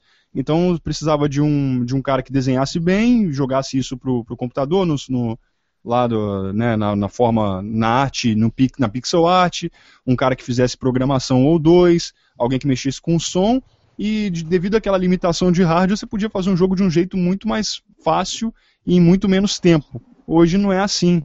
E, tá, é, fica um nicho, né? São nichos as empresas, é, os impérios aí fazendo jogos deles que ficam lá no topo e ninguém consegue alcançar. Uma pessoa um grupinho pequeno não consegue fazer aquilo. Então o que acontece? O, o grupo pequeno se limita a uma outra coisa, enquanto esse pessoal grandão vai, é, é guiado pela tendência de mercado. Então, por exemplo, é, tem aí o Uncharted. Vamos supor, sei lá, um exemplo besta, idiota. Tem o Uncharted aí. Aí o. É, vamos supor. Uma, uma rival, sei lá, o Xbox faz um jogo de, de aventura também. Resolve fazer um jogo, sei lá, é, compra direito, sei lá, vamos, é, vamos fazer uma suposição aqui. Aí pega lá o direito de fazer jogos do Indiana Jones e quer fazer novos jogos. Aí começa a se inspirar no Uncharted. Aí você, porra, tá muito Uncharted esse Indiana Jones. Por quê? Porque os caras estão vendo, é, uma empresa tá vendo a outra que tá dando dinheiro na, naquela, naquele molde do jogo e resolve copiar tudo aquilo e jogar dentro dela. Então isso que acontece com todas as franquias. Às vezes dá certo, às vezes não dá. No caso do Castlevania, teve a primeira transição, que foi de um jogo de aventura linear para um jogo de exploração, é, a la Metroid. Deu certo, né? Mas também o Symphony of the Night foi um marco, né? O som bom, tudo bom. Foi, né? Saíram outros dentro da mesma fórmula que é, dificilmente chegam no nível dele. Então, assim, a transição foi ótima. Então, continuaram com, com essa ideia. E aí chegou num certo momento, no, no DS, foi, fizeram Order of Ecclesia, depois teve aquele aquele é, sem história lá, né? Aquele que você faz missãozinha lá, que eu esqueci, é Harmony of Despair. Aí, opa, chega. O, mercado hoje tá God of War, tá vendendo muito, vamos mexer no Castlevania. Mexeram. Então chamaram o cara lá do, do Metal Gear para dar, dar pitaco e meteram um God of War. Então misturaram, juntou tudo. Juntou, pô, o cara mexia com Metal Gear, vamos chamar ele para dar pitaco aqui. Aí o cara foi deu pitaco no Metal Gear, que é um campeão, e o outro campeão que era o God of War. Pegaram e copiaram também. Vamos pegar a essência de todo mundo. Hoje o Castlevania é uma mistura, é, é, mudou. É por causa da tendência de mercado. Hoje é aquilo que, você, que a gente está vendo hoje. E não vai ficar aquilo. É, é, não é mais Metroidvania. Hoje é aquela. É um, é, é of Castlevania. Então. Virou aquilo. E quando isso der no saco, tipo, quando a, parar de vender, quando cair essa essência, eles vão pegar uma outra coisa e vão mexer de novo. É isso que caga. O que caga as franquias, os personagens, é a tendência do mercado. O cara quer ganhar dinheiro, ele vai adulterar. Não interessa os fãs. Interessa a grana que está rolando no, nos grandes exemplares eh, competidores. Então eles vão transformar aquilo que eles criaram, com total desrespeito aos fãs, vão transformar naquilo que eles acham que vão dar dinheiro. É assim que funciona. Cara, é, pegando essa. É, isso aí que o Bruno falou, a Capcom mesmo fez isso com Resident Evil 5. Eu não sei se vocês repararam, mas Resident Evil 5 pra mim é um Lost Planet disfarçado. Eles. O jogo mudou totalmente. Virou um jogo de tiro. E é muito parecido com, com a franquia. Não sei se vocês chegaram a jogar Lost Planet, que é da Capcom Sim. também. O jogo Resident Evil 5 é Lost Planet pra mim. A visão, o estilo de tiro mudou. O jogo não é mais um, um, um survival. Um, Survival horror. Um survival, é, um survival horror. Virou um jogo de tiro. Então, é aquela coisa. Eu acho que eles querem é ganhar dinheiro mesmo e foda-se, eu acho. Ah, e é aqui. outra coisa. O, o, Glauco, também. O Glauco Viana deu um exemplo aqui, perguntou: e os Castlevania de Nintendo 64 não eram 3D? Então, uma das coisas interessantes no Castlevania foi isso, foi essa dualidade. Enquanto nos consoles eles faziam umas edições em 3D, faziam também a, a, dentro do Metroidvania para os portáteis. Então tinha como medir dentro de, de, dessa, dupli, é, dessa divergência de, de Castlevania, tinha como você medir a reação do público, né? Saber se um está indo mais, dando melhor certo ou o outro, e aí ver as vendas e ver direitinho. Hoje já não é mais isso, hoje acabou. Hoje é tudo, infelizmente, tudo é, desse outro jeito. Então eles fazem as mudanças conforme eles acham. Depois eles vão ver o público. E é, se se vender, eles não se importam com a opinião do fã, de quem gosta, eles se importam com as vendas. Se vender bem, eles vão continuar e não interessa, vai continuar sendo feito daquele jeito. Se vendeu mal, aí eles vão começar a ouvir as críticas e vão procurar um jeito de mudar. É, aí aqui eu, eu vou até dar minha opinião a respeito disso aqui, mas antes o Gilmar Santos falou o seguinte para o Celso, basicamente. O Miyamoto vai deixar várias DLCs para lançar após sua morte. Nem precisa esquentar, Celso. Duvido, o cara não consegue. Oh, é difícil fazer um jogo. Ele mesmo falou: é difícil fazer um jogo. Imagina se ele vai deixar alguma coisa. O cara tem que ficar lá 10 anos para fazer alguma coisa pra sair da mente escroto daquele japonês ridículo. Provavelmente ele queria ser um italiano, ou o namorado dele é um italiano que fica comendo ele, mano. Provavelmente. E o poder descer do tamanho daquele cano verde lá, provavelmente. Cara. Agora, uma coisa que o pessoal é, gente tá falando aqui, né, questão de produção de jogos. É, antigamente, para falar a verdade, muito, mas muito mais difícil do que criar hoje em dia. Porque antigamente você, é, antigamente, é, apesar do jogo ser 2D, tinha só um pequeno problema que fazia o jogo ser escrotamente difícil de fazer. Era tudo em assembly. Isso destrói é, a vontade de criar jogo antigamente. Porque no caso você tinha que pegar o, o por exemplo, vamos dar um Sonic na vida. O pessoal da Sonic tinha naquela época tinha que pegar, fazer todo o jogo em assembly, é, compilar em assembler e depois passar pro computador para verificar se o pixel tava batendo na tela, se o som tava coisa, é, pegando direitinho com o jogo. E para quem não, para quem sabe, né, na programação de, de, de música, o, o Yuzo Koshiro pegou um computador, pegou um sintetizador parecido com o do Mega Drive e programou tecla por tecla para ter um som parecido do Mega Drive. Hoje é. em dia é muito mais fácil programar um jogo. Muito mais fácil. Não, com certeza. o jogo é tão gigantesco que precisa de um milhão de pessoas para criar um jogo. Antigamente você tinha as limitações de, eh, tecnológicas também, você tinha que fazer mágica para colocar as, as, composições suas no jogo, você tinha que fazer mágica para poder usar a quantidade de pixels que você queria no, no, no, jogo sem que desse aquele negócio de flickering. Você tinha que. Todas essas limitações você tinha que trabalhar, trabalhar, trabalhar até você se livrar e trabalhar com aquela memória curtinha que você tinha em mãos. Só que se você tinha um cara foda ali no, no naquilo que ele fazia, é, mesmo com as limitações que ela mandava bem, e, e o, o, tempo de investimento era mais curto. Então era uma coisa mais simplória de se fazer, apesar das dificuldades. Mas também tinha algumas ferramentas. Os programadores, é, algumas ferramentas, é, é, na, naquela época, alguns programadores às vezes faziam ferramentas que se distinguiam a, a realizar algumas funções que às vezes eles tinham que fazer na unha, que davam uma simplificada e uma, uma, um ajuste, uma ajuda em algumas questões. Tem alguns vídeos interessantes sobre programação de música para os hardwares e, e, outras coisas assim, que você vê alguns processos de, de atalho, de, de, de ajuda que as pessoas faziam para simplificar e, e, facilitar o trabalho, né? Algumas é. ferramentas. Mas era limitação, era complicado mesmo. É, mas no caso assim que a maior diferença entre programação de música e programação de gráfica é que música, sintetizadores já eram pré-programados. Agora gráfico, Sim. era tudo feito na unha. Tudo sem exceção.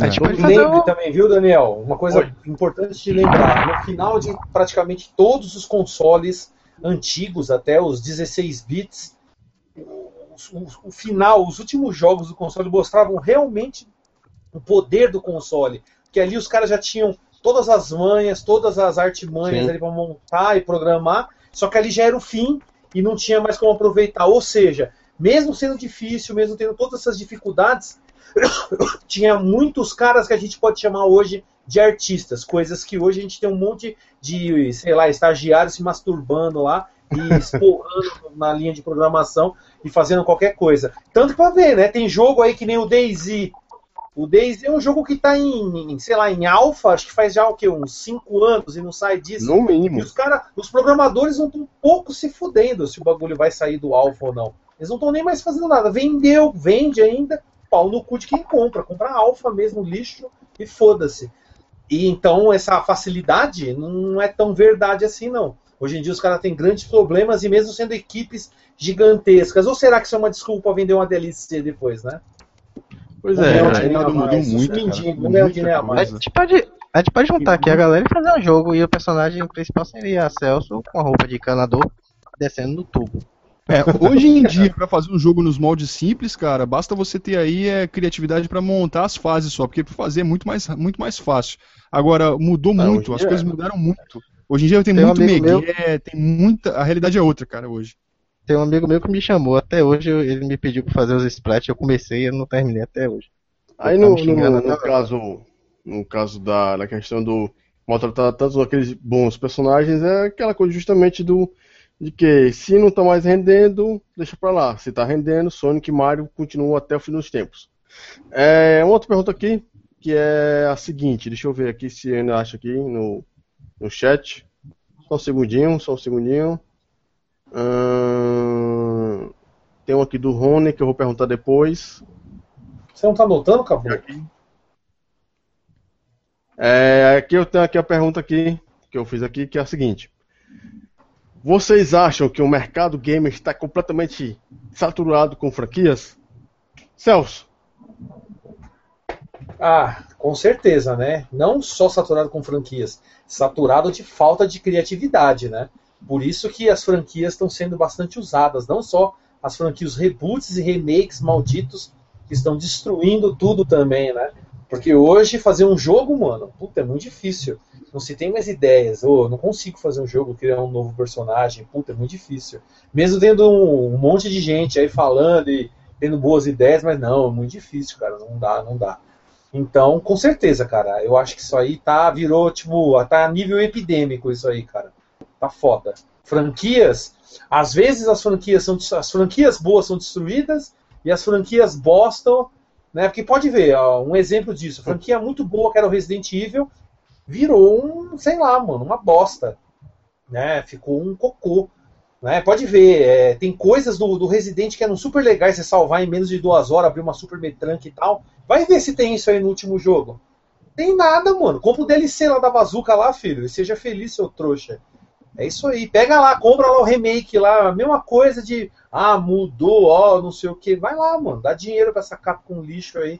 É, e uma feliz, pergunta mano. interessante, uma pergunta interessante sobre o Resident Evil é: será que ele parou, será que ele perdeu tanto dinheiro a ponto de mexer tão drasticamente no jogo? Será que eles começaram a vender pouco para justificar essa mudança totalmente radical no- no- nos últimos jogos? eu acho, Ah, eu acho que não, mesmo? É que o Code Verônica vendeu pra caralho no Dreamcast e no PlayStation 2.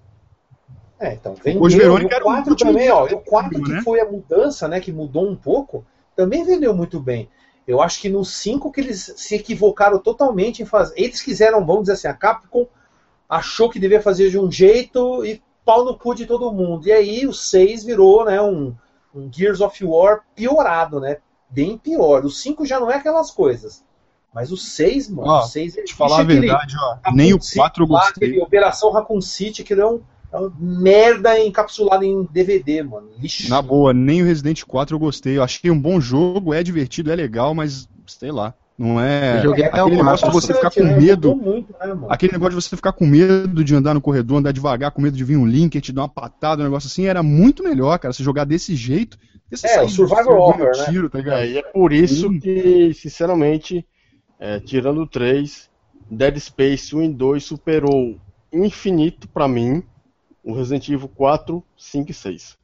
E Mas, mais o, o o Daniel, mas Daniel, Hum. tá- não sei se vocês estão ligados, os criadores de Dead Space e do próprio Gears of War se espelharam no Resident Evil 4, Pois cara. é. Não, mas Os caras fizeram e conseguiram colocar o bagulho de terror dentro, o que o Resident perdeu totalmente, mano. Viram lá É. uns macumbeiros, lá uns negão lá com infectado lá e os caras, arriba, arriba, peguem os muchachos! Para, mano. Atrás de ti, imbecil. E você, Ai, Marcelo, o que, que você acha aí? Tá tudo saturado? Deve explodir fazer de novo? O que, que é? Marcelo. Marcelo está. Vai lá, Bruno. Vai lá, Bruno. Os caras na comunidade Então. Mega Drive. é, saturado, eu não diria saturado de franquias. Eu, di- eu diria que o contrário, eu diria que as franquias estão saturando. Essas franquias de agora estão saturadas. Porque assim, é, franquia, quanto mais melhor, na minha opinião. Quanto mais franquias, quanto mais jogos diversificados, melhor, que você vai ter um monte de opção, vai ver um monte de coisa diferente interessante. O problema é, é o molde atual do, do, do mercado aí. Jogos milionários é, significam menos jogos, né? Você não vai poder fazer 20 franquias investindo milhões e milhões em cada uma delas. Então você vai ter que se restringir a uma quantidade menor. E aí fica saindo a mesma coisa toda hora. Então isso é, é o que acontece, né? Eu acho que deveria é, ter muito mais franquias. Deveria. ah, É o que eu sempre falo de vez em quando em- em- no- nos casts aqui, é o seguinte, quando tudo, quando todas as ideias atuais começarem a entrar em declínio, começarem a parar de vender, todo mundo enjoar de todas as tendências atuais, e as pessoas verem que as novas ideias dentro do- da, da temática de realismo não derem, não derem muito certo, as- os novos games, aí vai ter uma revolução no mercado, aí vão começar a explorar a criatividade propriamente dita. Vão começar a não dar mais valor para para seguir trenzinho, vão começar a procurar de qualquer jeito novas tendências e lançar coisas novas. Aí a criatividade deve acabar imperando. Eu acho que as empresas de hoje, a, a galera da- do, do top do top lá, uma coisa que, eu, que pode até soar ridículo que eu vou falar, mas eu vou falar, é que eu acho que muito, essas, esses caras dessas empresas gigantescas deviam dar uma passeadinha na Steam e dar uma olhada lá em alguns jogos lá de que um cara e uma equipe de do- duas ou três pessoas fazem e aprender alguma coisa com eles, porque é, é, é, tecnologia eles têm, capacidade eles têm, excelência eles têm nos trabalhos das empresas, mas e a criatividade e aquela coisa é, de fazer um jogo é, legal de você curtir, isso está meio que indo para o limbo. Mas o tempo dele está chegando, o mercado está mudando muito, as coisas estão se modificando muito. Eu acredito que essa tendência atual aí de, de impérios milionários dentro de um de mais do mesmo, uma hora isso vai começar a encher o saco. E aí vai, vai essas ideias atuais de inseridas no realismo vão saturar e aí vai abrir de novo a criatividade e de repente até dando lucro aí para nossas crianças e até a gente mesmo. Eu mesmo confesso, falo sempre que eu gosto de Clonoa e alguns outros jogos de temática mais infantil assim. Então é, a gente pode ter aí uma solução grande no futuro aí. Vamos ver. Eu acho que não está saturado não é, de, de franquias. Eu acho que faltam franquias na verdade. Está saturado do que do, do mesmo, do que já tem. Alex, Sim. Repete Você a pergunta acha- aí. você acha que todas as franquias deveriam ser destruídas ou você acha que ainda tem alguma solução? Bom, acho que 99% sim. Acho que a única franquia que eu, eu acho que ainda tá dando certo é GTA. Até porque os caras não lançam uma ou cinco por ano. Na verdade, eles também levam, bate no palma também. V levam, eles demoram pra fazer, mas faz uma coisa bem feita. Não é como Street Fighter que tem Super Street Fighter 4, Ultra Street Fighter 4, Mega, Hyper, Street Fighter 4 e, e lá se vai. Ou, ou Assassin's Creed, Need for Speed, FIFA, Pro Evolution e todos esses aí, é, é, Tomb, é Tomb Raider, que tudo é a mesma merda, não muda nada. Street Fighter mesmo me decepcionou muito. Mortal Kombat eu até eu achei legal.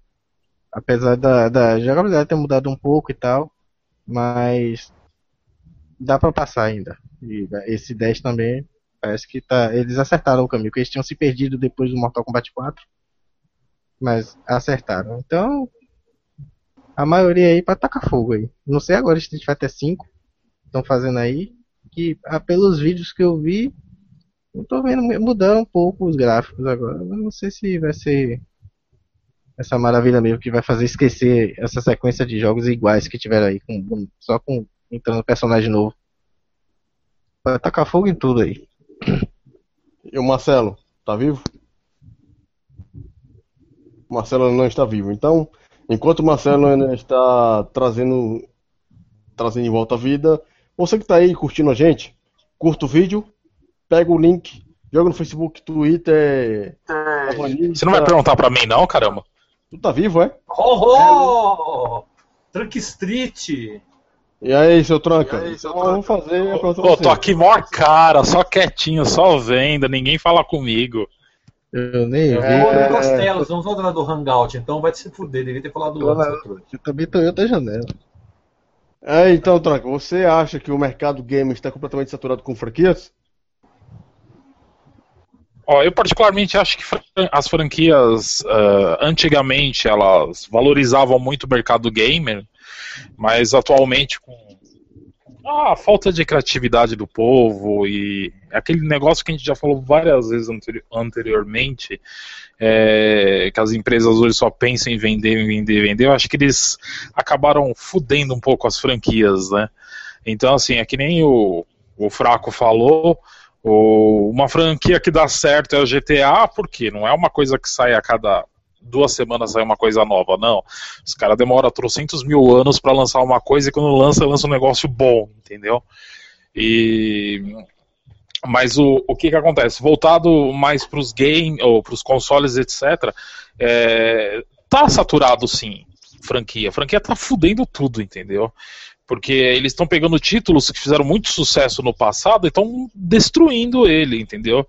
É... Como, putz, sei lá, Sonic, a porcaria do, do Mario Bros, etc. São títulos que no passado fez a alegria da, da galera e hoje em dia é uma bosta, entendeu? Eu não consigo jogar os novos Sonics, velho. É impossível jogar entendeu? E não tem, não tem a graça, a malícia. Então eu acho que é, é, tudo equilíbrio. Então eu acho que a galera tem que correr atrás disso, tem que pensar em algo. É, você lança remaker, você fode tudo. Que nem vocês estão falando mal aí de Resident Evil. Resident Evil também é uma bosta, entendeu? É, como eu vi no chat até comentaram, pô, o Código, o Código Verônica vai fazer 10 anos. Realmente, vai fazer 10 anos, mas era foda o jogo, entendeu? Então, é um jogo que vale a pena ser jogado ainda. Agora, os novos são um lixo, uma bosta. Então, é assim, as franquias antigas eram boas. A partir do momento que começou uma coisa nova, fudeu tudo. É, é agora, hum, esse negócio das franquias, uma coisa que eu achei interessante é que tem muito jogo bom indie é, que não tem continuação, que não precisa ter continuação. Por exemplo, tem dois jogos que eu joguei há um bom tempo atrás, que é o Limbo, um jogo muito bom. Já ia falar isso, velho. Limbo é foda. Muito bom o jogo, não, não tem continuação, porque não precisa de continuação. E um outro jogo que eu adorei, porque a trilha sonora é fantástica, e tanto é que ganhou, se não me engano, em 2011, 2012, como a melhor trilha sonora de jogo indie daquela, daquele ano, que foi o Bastion. O jogo é simplesmente fenomenal e o final deixa uma história muito aberta. É, não necessariamente, é, como estava falando aqui, não precisamos de franquias, franquias e mais franquias. O que nós precisamos são jogos novos. Não precisamos de é, jogo 1, depois, no ano seguinte, jogo 2, jogo 3, jogo 4. O que nós precisamos é de jogo X, Y, Z, de várias coisas diferentes. É, aqui o Rony Lopes não não, é, não perguntou em si, mas é uma coisa bem interessante que eu colocar em pauta aqui, que vale a pena a gente discutir. Sei que não tem relação com cash, mas então fica uma sugestão para outro. Também vai ser como uma pergunta para a gente. Vocês acham que a dupla console arcade rendeu melhores jogos que a dupla atual console PC? Um influencia o outro? Eu vou responder primeiro e depois vou passar para o Celso. É, eu acho que sim. Antigamente a dupla console arcade dava melhores jogos, porque você tinha, é, quando você lançava o jogo para arcade, é, você podia também jogar, é, lançar para o console um porte, ou então criar algo completamente novo, porque você tinha é, uma competição muito maior é, entre arcade e console do que hoje em dia no PC com, com, com, com é, console com PC. E você, Celso? Ah, cara, eu acho que foi muito mais proveitoso né, a época dos arcades e a influência que eles tinham. Né? Ainda mais uma coisa que até eu pretendo fazer um vídeo no meu canal sobre isso, né? Mas, cara, eu já falei até sobre isso, né? Fiz um vídeo, vou fazer outro, mas a ideia é tipo assim, cara, tinha muito mais coisas no passado, mesmo os jogos sendo difíceis e tudo mais, tinha aquele, tinha aquele fator do arcade que tinha aquela dificuldade toda, a gente tinha muita coisa, tinha os macetes, truques, passwords, que eram muito bem aproveitados, que davam um fator replay gigantesco aos jogos, que hoje em dia praticamente foi menosprezado. Tudo que hoje em dia vale a pena é se tem multiplayer. Não tem multiplayer, é lixo. E pode ver, cara, jogos aí com modo história, tipo um BF, um COD. Quem é que joga o modo história, cara? Se joga, joga uma vez, nunca mais na vida. É, e a maioria dos jogos, você joga uma vez e você pensa mil vezes antes, fala, será que eu vou jogar de novo esse jogo? Você pensa e fala assim, ah, acho que eu nem vou jogar de novo 20 horas lá para fazer merda nenhuma, para fazer a mesma coisa. Tipo, não tem aquele fator replay. Então, os jogos de arcades tinham um fator replay muito maior e muito mais dinâmico. Coisa que poderia estar sendo usada hoje, né, com essas dicas, truques e passwords, com sites, com troca de informação, o cara descobre um easter egg, o cara entra no site e fala, ó, oh, apareceu isso aqui para mim, aí a, a, própria empresa lá libera aquele código, um código de superpoder pro, pro cara no jogo. Sei lá, mano, eu só acho que a criatividade morreu exatamente nessa quando começou a parar de fazer as coisas do arcade, o, ar, o arcade também começou a perder, perder fôlego, foi aí que começou tudo cagar o pau, além de como a gente já falou mil vezes, né? Mudou também, né? Quem está lá dentro da indústria, então. Aí já era, né, mano? A visão é tão bosta. A visão é a visão de cinema, de cineasta. Só que, mano, vai fazer filme, não vai fazer jogo, seu filho da puta. Essa é, é a realidade. Então, Kojima, vai tomar no cu. É. é...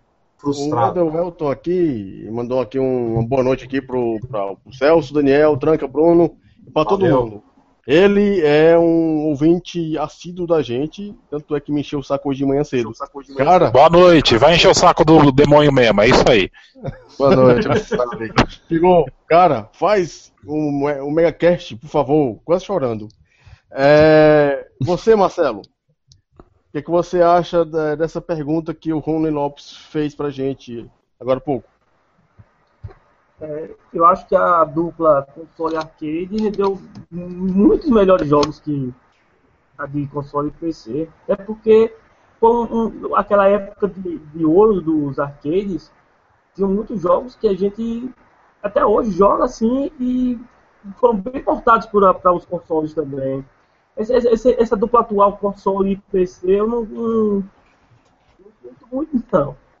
Eu acho que a, a dupla é, arcade e console foi bem mais, mais bacana que essa dupla de agora de console e PC. Os jogos de agora, eu não sei, né? Também eu sou um retro gamer, né, cara? Então, eu acredito que até pela, é, por isso, que eu sou um retro gamer, eu fico com a primeira console arcade. Ótimo. Bruno? É, se se a dupla arcade. É, como é que é? Cons, a console arcade. Deixa eu, deixa, eu, deixa eu repetir. Hum. Vocês acham que a dupla console arcade rendeu melhores jogos que a dupla atual console PC? Se ela rendeu melhores jogos. Uh, bom, sei lá. É porque isso é bem. É bem. Como é que se diz? Bem. É, distinto uma coisa da outra, mais ou menos. Porque, por exemplo, se você for ver a dupla de hoje a dupla, o que, que acontece na dupla console e PC? É, gráficos melhores, suporte online tem para os dois. Só, eu, pelo menos, eu só ve, eu não estou acompanhando tá, a época atual, mas pelo que eu vejo através de algumas notícias e coisas e, e o pouco de informação que eu pego atual, o que eu vejo da, da, dupla dessa dupla atual é que o PC tem gráficos melhores e às vezes tem algum pequeno pacotezinho de vantagens e, e outros recursos a mais no PC que às vezes você tem um acesso muito mais barato e simples do que no, no console. Agora, se você for fazer, é, comparar o console e o arcade, hoje em dia não tem limites mais. Hoje em dia um console, é lógico que se você for fazer um arcade, você pode investir grana num, numa máquina com uma potência equivalente a um PC de hoje, então vai superar os, os consoles, né? Então você pode fazer um jogo é, incrível ainda e tal, superando os consoles igual era antigamente, né? Que a gente chegava em casa para jogar um Mega Drive, ia, ia ver o arcade da SEGA, poxa, aquela diferença não, exorbitante, assim, dependendo do jogo. Então, é, ainda pode ser, existir disso. É, eu acho que a dupla arcade e console é a melhor dupla, porque você quando você sai na rua, quer jogar alguma coisa diferente, na verdade não tem como abolir o PC. Por isso que eu falo que, é, que, são coisas distintas. Eu prefiro, eu gosto, eu dou mais valor para o arcade mas eu sei que o PC não tem como você abolir. Então, é, a, a joga, o jeito de se jogar hoje mudou muito. As pessoas jogam muito em casa e o arcade se tornou um consumo de jogo casual. Eu acredito que um arcade hoje de eh, long play, assim, de coisa, um jogo de história, alguma coisa assim, talvez não, não tenha tanto acesso e, e fator replay quanto um jogo casual de corrida que saia hoje, por exemplo, um jogo novo de corrida aí, seja simulador ou seja nos moldes arcade. É, os arcades têm que ser casuais mesmo, cara. Antigamente é, tinha essa diferença exorbitante que fazia você jogar um Mortal em casa e, e fazer questão de ir no arcade para jogar o Mortal do arcade. Hoje em dia está muito próximo. Os consoles estão e os PCs estão fazendo coisas maravilhosas aí. Então não vai, às vezes é dificilmente você vai ter aquele desejo enorme de sair da tua casa e ir jogar a versão arcade.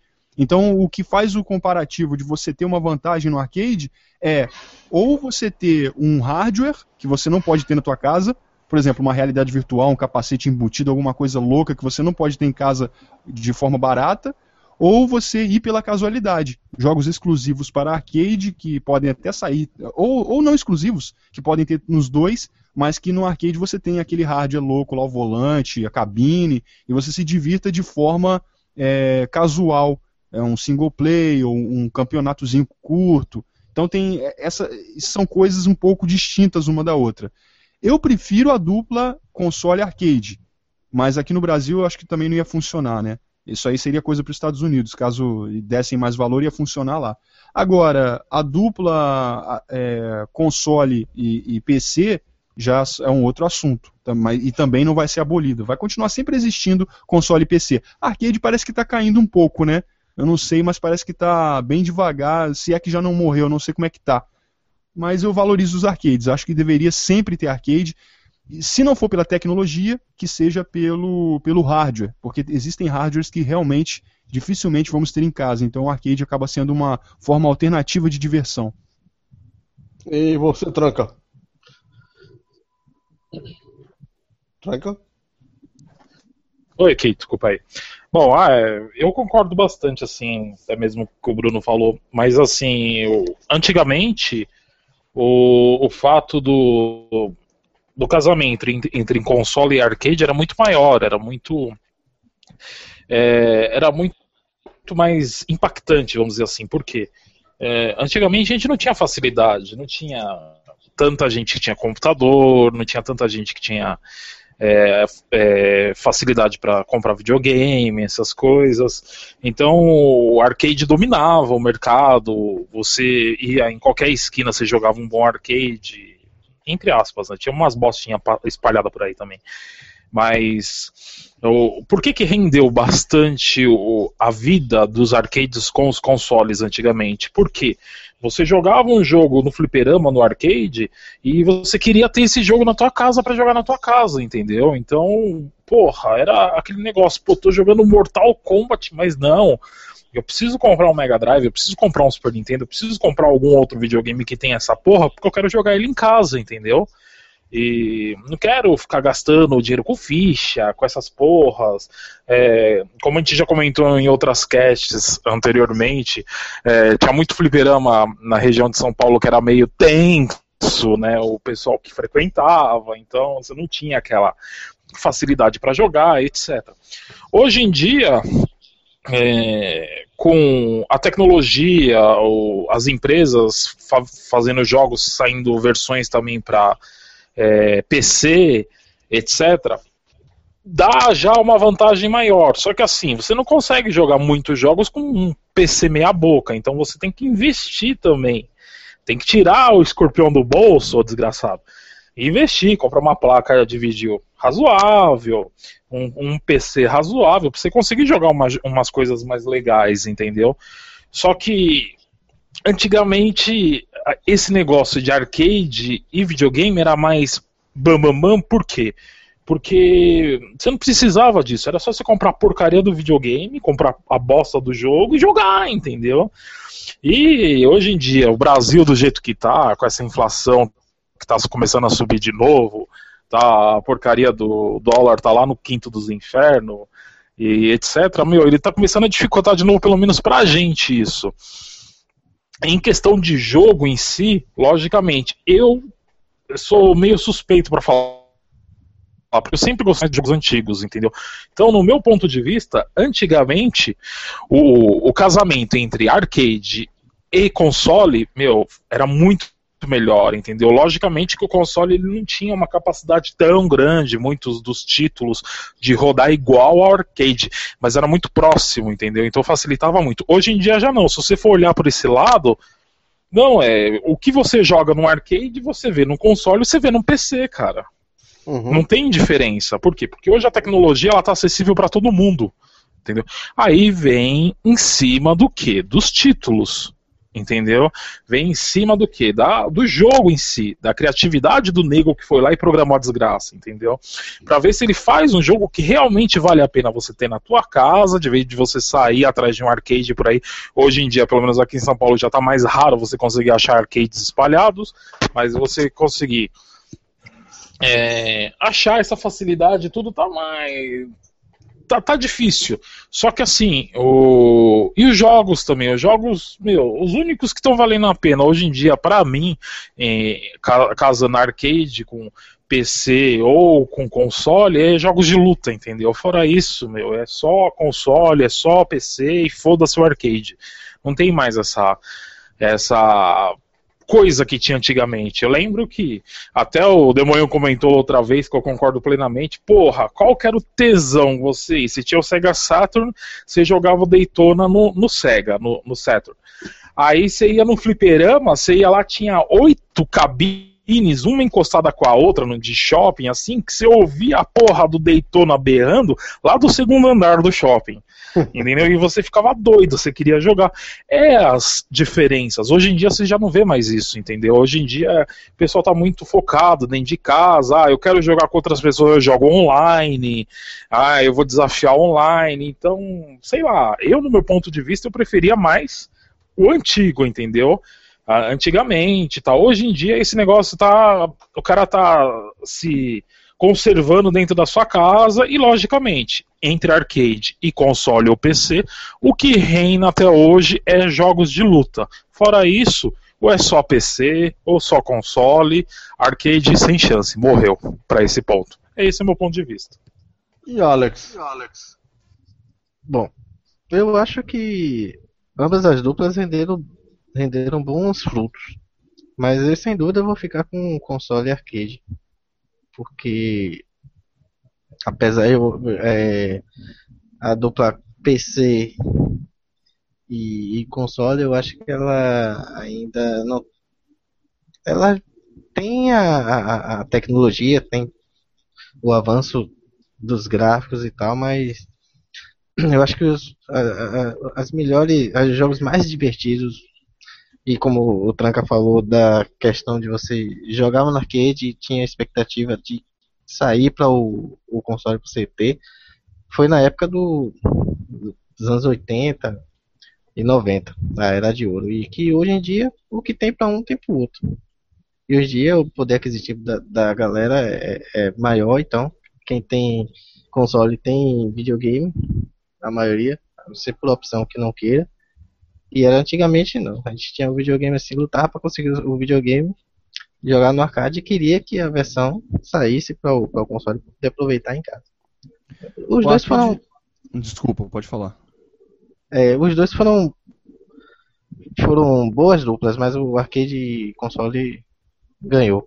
Para mim foi muito melhor, muito mais acredito proveitoso. Que a, acredito que a facilidade de se obter um jogo hoje em dia deve ter é, feito com que esse declínio do arcade, né, cara? Porque sempre a possibilidade de vantagem em cima de um hardware sempre teria um motiv uma motivação de você ter um arcade. Por exemplo, tem, temos aí um, um, jogo qualquer, por exemplo, Need for Speed.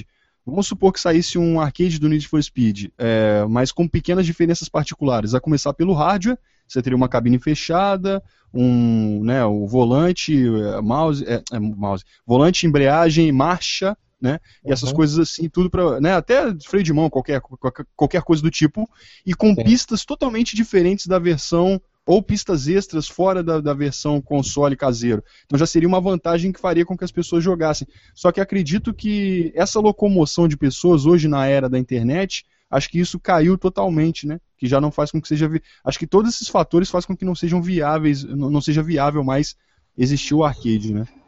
E outro detalhe, esse, esse tipo de arcade. assistindo arcade, cara. E continua tendo essas máquinas gigantes aí normalmente. É isso, eu, eu acho que no esse Brasil. Brasil, país de terceiro mundo, lixão, que não vale a pena, os caras vão preferir comprar uma porra pirata do que um original, aí arcade não vale a pena. Agora, Japão, continua tudo lá, mano. Continua É, sendo Japão. Isso aí não é, não é a tendência mundial, não. É nosso país, pode ver. Play 1 aqui no Brasil, lá em 2000, e- comecinho dos anos 2000, né, final dos anos 90, acabou com os fliperama. Por quê? Porque quem ia querer jogar King of Fighters, ah, pra que, que eu vou ir no fliperama? Eu pago 5 conto na porra do CD pirata lá na Pagé e vou jogar em casa no Play 1. Bem melhor, foda-se o loading time. Eu jogo lá de graça quantas vezes eu quiser, pau no cu. Então é, não e- funciona e- nessa teoria não, Bruno. Só que tem E uma esse diferença. Não, eu não tô falando que isso é uma realidade mundial, não. Eu tô falando que é uma possibilidade. Eu não sei, eu não vejo valores, preços, vendas, eu não sei. Só que o que acontece? E mesmo assim ainda teria uma diferença, que é a questão, quando você tem um jogo exatamente no arcade como é em casa, ainda assim tem a questão da sociabilidade, de você usar um rádio diferente e de você ainda se divertir em grupo, né? Que isso não dá você, você fazer nem na internet, você dividir, é, divertir pessoalmente, né, ao lado dos seus amigos ali. Então tem, tem todas essas vantagens.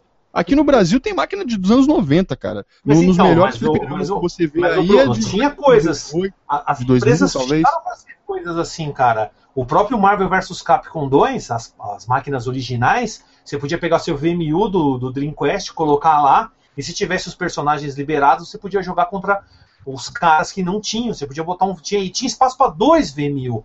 E os caras podiam jogar online, podia jogar no arcade com os mesmos personagens que tinham pegos lá no, no, no seu Dreamcast, e você ganhava pontos para trocar por, por personagens. Ou seja, isso aí não é bem assim, não, cara. Tinha jogos que dava para fazer essa.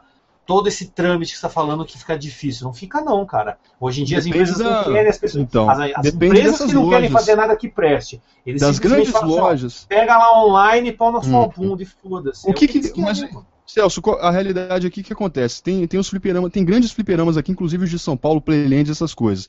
Se, se tivesse dando bastante dinheiro, se fosse uma jogada, uma boa sacada, eles iam fazer igual faziam na década de 90, de importar um arcade, comprar diretamente do Japão ou, do, ou, ou sei lá, ou do, dos Ah, Estados não Unidos. tem e mais Playland. Playland já não existe mais. O que tem agora é os lá, os fliperama que tem aí, o... sei É lá, eu tenho, tem cara, as não as tem franquias de de fliperama no fliperama. Brasil. Não, mas Ah, fliperama nos shoppings não, bom, tem um É, outro, né? Eu não lembro mas o nome. Isso aí a gente pode ver e discutir isso numa um outro megacast. Eu vou fazer uma pergunta rápida aqui na questão dos, do- dos PCs, que é um negócio bem até interessante. Depois eu vou fazer a última pergunta para te encerrar de vez. Beleza, mas É, faz falta um arcade. Bastante. É, no caso aqui, ó, que é justamente a questão arcade PC, na questão do PC, que a gente sabe que a Steam, que a Steam lançou de vez as Steam Machines, né? É, aqui perguntou aqui. Pessoal, falando disso, queria fazer uma pergunta para vocês. Vocês acham que o lançamento das Steam Machines vão ser é, lançados para conviver com, com os consoles ou estão assistindo o fim dos consoles? Eu vou responder primeiro porque eu vi lá a lista dos Steam Machines. O mais barato, se eu não me engano, é 699 dólares. Então não foi feito para competir com os, com os consoles. Foi feito para competir com as máquinas que a gente monta. Então, os consoles em si já são PCs. Se vai ter uma próxima geração de consoles, vai depender das empresas e suas franquias. Essa é a minha opinião. Tranca. Tranca. Conta aí, Celso. Celso? Pera aí, o que foi, Daniel? É, o Tranca não estava aí para responder, ou tá agora? É, não tá aí, então é o seguinte. A pergunta é a seguinte. É, vocês acham que o lançamento das Steam Machines vão ser lançados para conviver com os consoles ou estão assistindo o fim dos consoles? Ah, eu acho que não tá tendo, não vai ter fim de nada, cara. Steam Machine é só um, sei lá, pra mim uma- é, um negócio aqui pra competir com o computador, tem nada a ver com o console isso. Isso aí, sei lá, mano, é, não, tem nada a ver uma coisa com a outra. Eu acho que as pessoas estão querendo, algumas empresas como a Valve estão querendo transformar computador em videogame. Só que, mano, dificilmente isso vai acontecer, o fim dos videogames. Só se, sei lá, a Microsoft comprasse a Sony, comprasse a Nintendo, a Sega, todas as empresas e resolvesse fazer uma, um X caixa, super ultra caixa, com todos os jogos dentro. Aí sim. Mas enquanto tiver várias empresas fazendo isso, duvido que vai ter uma, um negócio só centralizando todos os jogos. Isso não existe, cara. Isso é coisa do satanás, é que nem os caras falam. Quando todo mundo fala a mesma língua no mundo todo, pronto, é o diabo, aí vai ter o implante do chip no, no braço, 666, isso aí não vai acontecer, isso é ridículo, isso aí não existe. Mano. Marcelo? Marcelo não está também? Bruno? É... Bom, para começar, o que, que é Steam Machine? A Steam Machine é uma, um computador é, montado por várias empresas que a Steam ou as empresas vão vender com o nome de Steam Machines. É um hardware que você só vai conseguir acessar Steam e nada mais? Ou é um computador não, completo? Não, não é um computador, um computador, que vai ter um SEO da, baseado no Linux. Só que vai ter um, digamos assim, a marca da Steam para ser vendido. Ah, entendi. É um computador com o SEO da Steam, já é feito para, para a facilidade de você comprar jogos, essas coisas, né? Da Steam. É, basicamente. Então tá. É, então, é, qual é a pergunta se, a Steam, se vai substituir os videogames, essas coisas, né? É... Duvido. Hum, é. Pode falar. Basicamente isso aí. Olha, duvido que, que, vai, que vai substituir, porque na verdade os computadores já estão aí, os jogos de PC já estão mostrando aí que já estão dando tapa na cara, cara. O PC sempre deu tapa na cara do console. Só que o console ele, além de ter a praticidade de você jogar na sua TV, que alguns preferem isso, ah, quando eu estou jogando no videogame é videogame, quando eu estou no PC é PC. Existe esse fator que eu diria que é psicológico, que eu acho que é psicológico, mas é, é, é uma realidade que a gente se sente mesmo. É, existe um sentimento diferente de você pegar um jogo e jogar na TV e jogar o mesmo jogo no, no computador. Eu, eu acho que é psicológico, mas existe. É, existe esse fator. E tem, é, tem essas coisas, e tem os exclusivos. Acho que enquanto houverem exclusivos, vão haver consoles. É, o console pode ser 10 vezes pior do que o jogo. Né, a versão console pode ser 10 vezes pior do que do, do, do computador. E mais cara. Mas enquanto houver consoles exclusivos, vão haver pessoas comprando. Agora, se todos os jogos exclusivos é, forem lançados para o PC, eu, eu vejo. Não, não digo que vai acabar, mas eu vejo um declínio muito grande. Porque tem muita gente que usa. Porque o PC é muito mais versátil.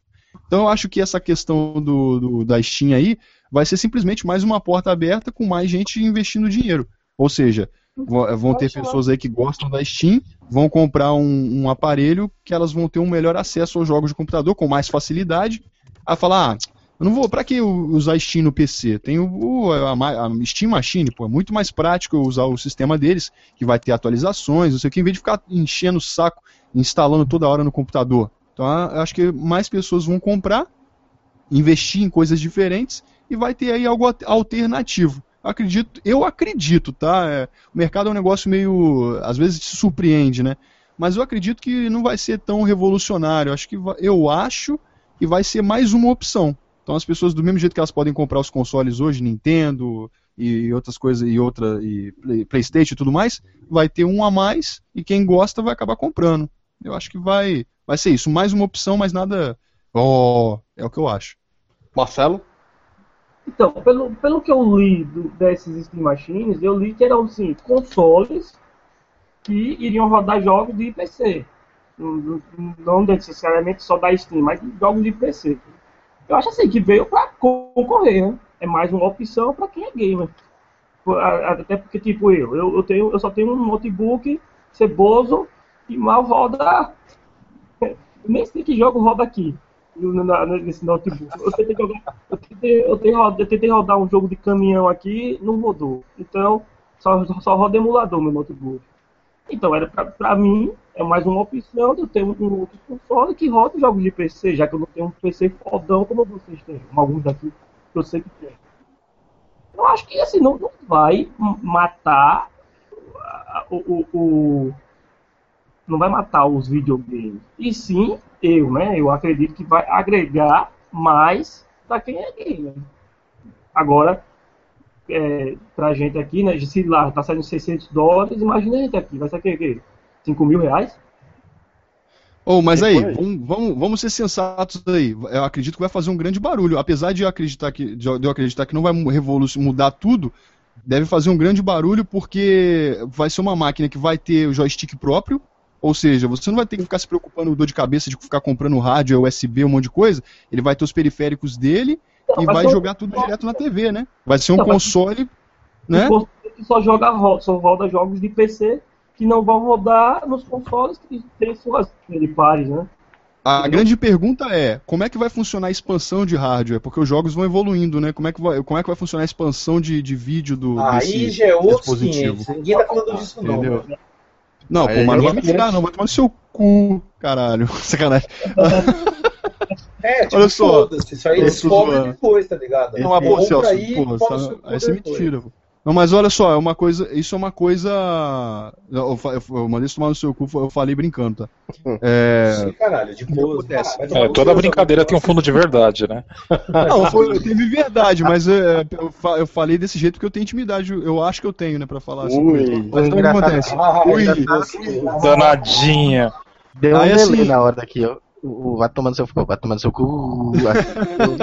Então, a Cadillac Dinossauro, sacanagem. Então o que acontece? É, é, eu acho que isso- esse é um fator importante. É, acredito que isso vai definir muitas coisas aí. Porque conforme os jogos forem saindo, se a máquina ficar ultrapassada e não acompanhar. Mas acho que vai acompanhar sim.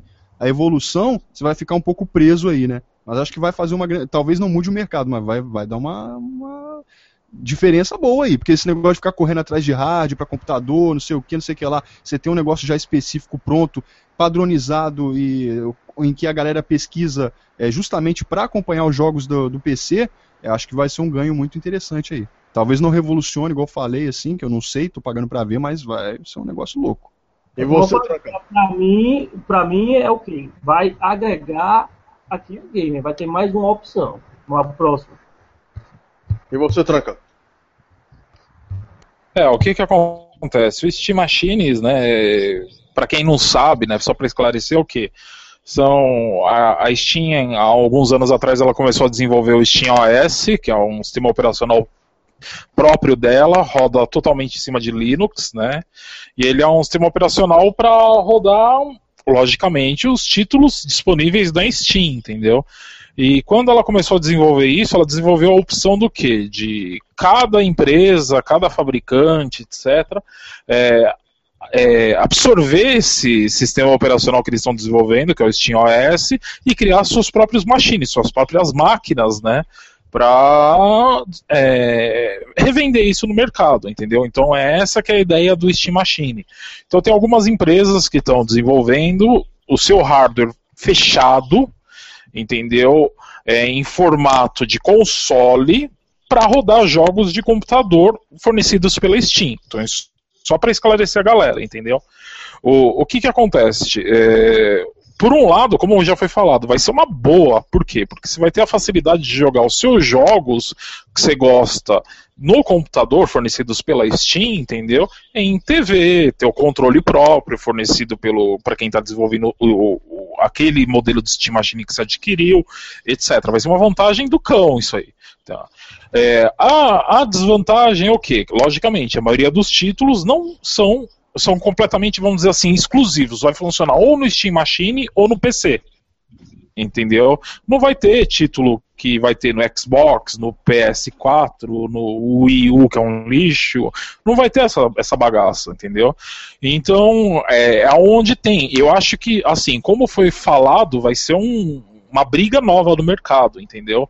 É, vão colocar, eles estão colocando um jeito diferente de brigar. Você não vai ficar amarrado no computador. Você pode ligar o bagulho na tua TV e se divertir, tá? É, Desculpa. É, mas assim, referente a hardware, ah, e como é que eu vou fazer para expandir o hardware? Pô, assim como o videogame, cara. Você não vai expandir porra de hardware nenhum, entendeu? Você vai querer, vai, vai ficar o jogo vai ficar obsoleto, etc. O hardware vai ficar obsoleto para determinado jogo, eles vão lançar outra versão do hardware, entendeu? É, é jeito de ganhar dinheiro. É, não, Então você tem- Então, é jeito dos caras ganhar dinheiro, não tem essa. Não vai ter como expandir. Então é aí onde você ainda vai ficar amarrado no computador. De um certo ponto, entendeu? Porque o computador não. Você troca a placa de vídeo, você coloca mais memória, troca a placa-mãe, troca processador, você faz o que você quiser, entendeu?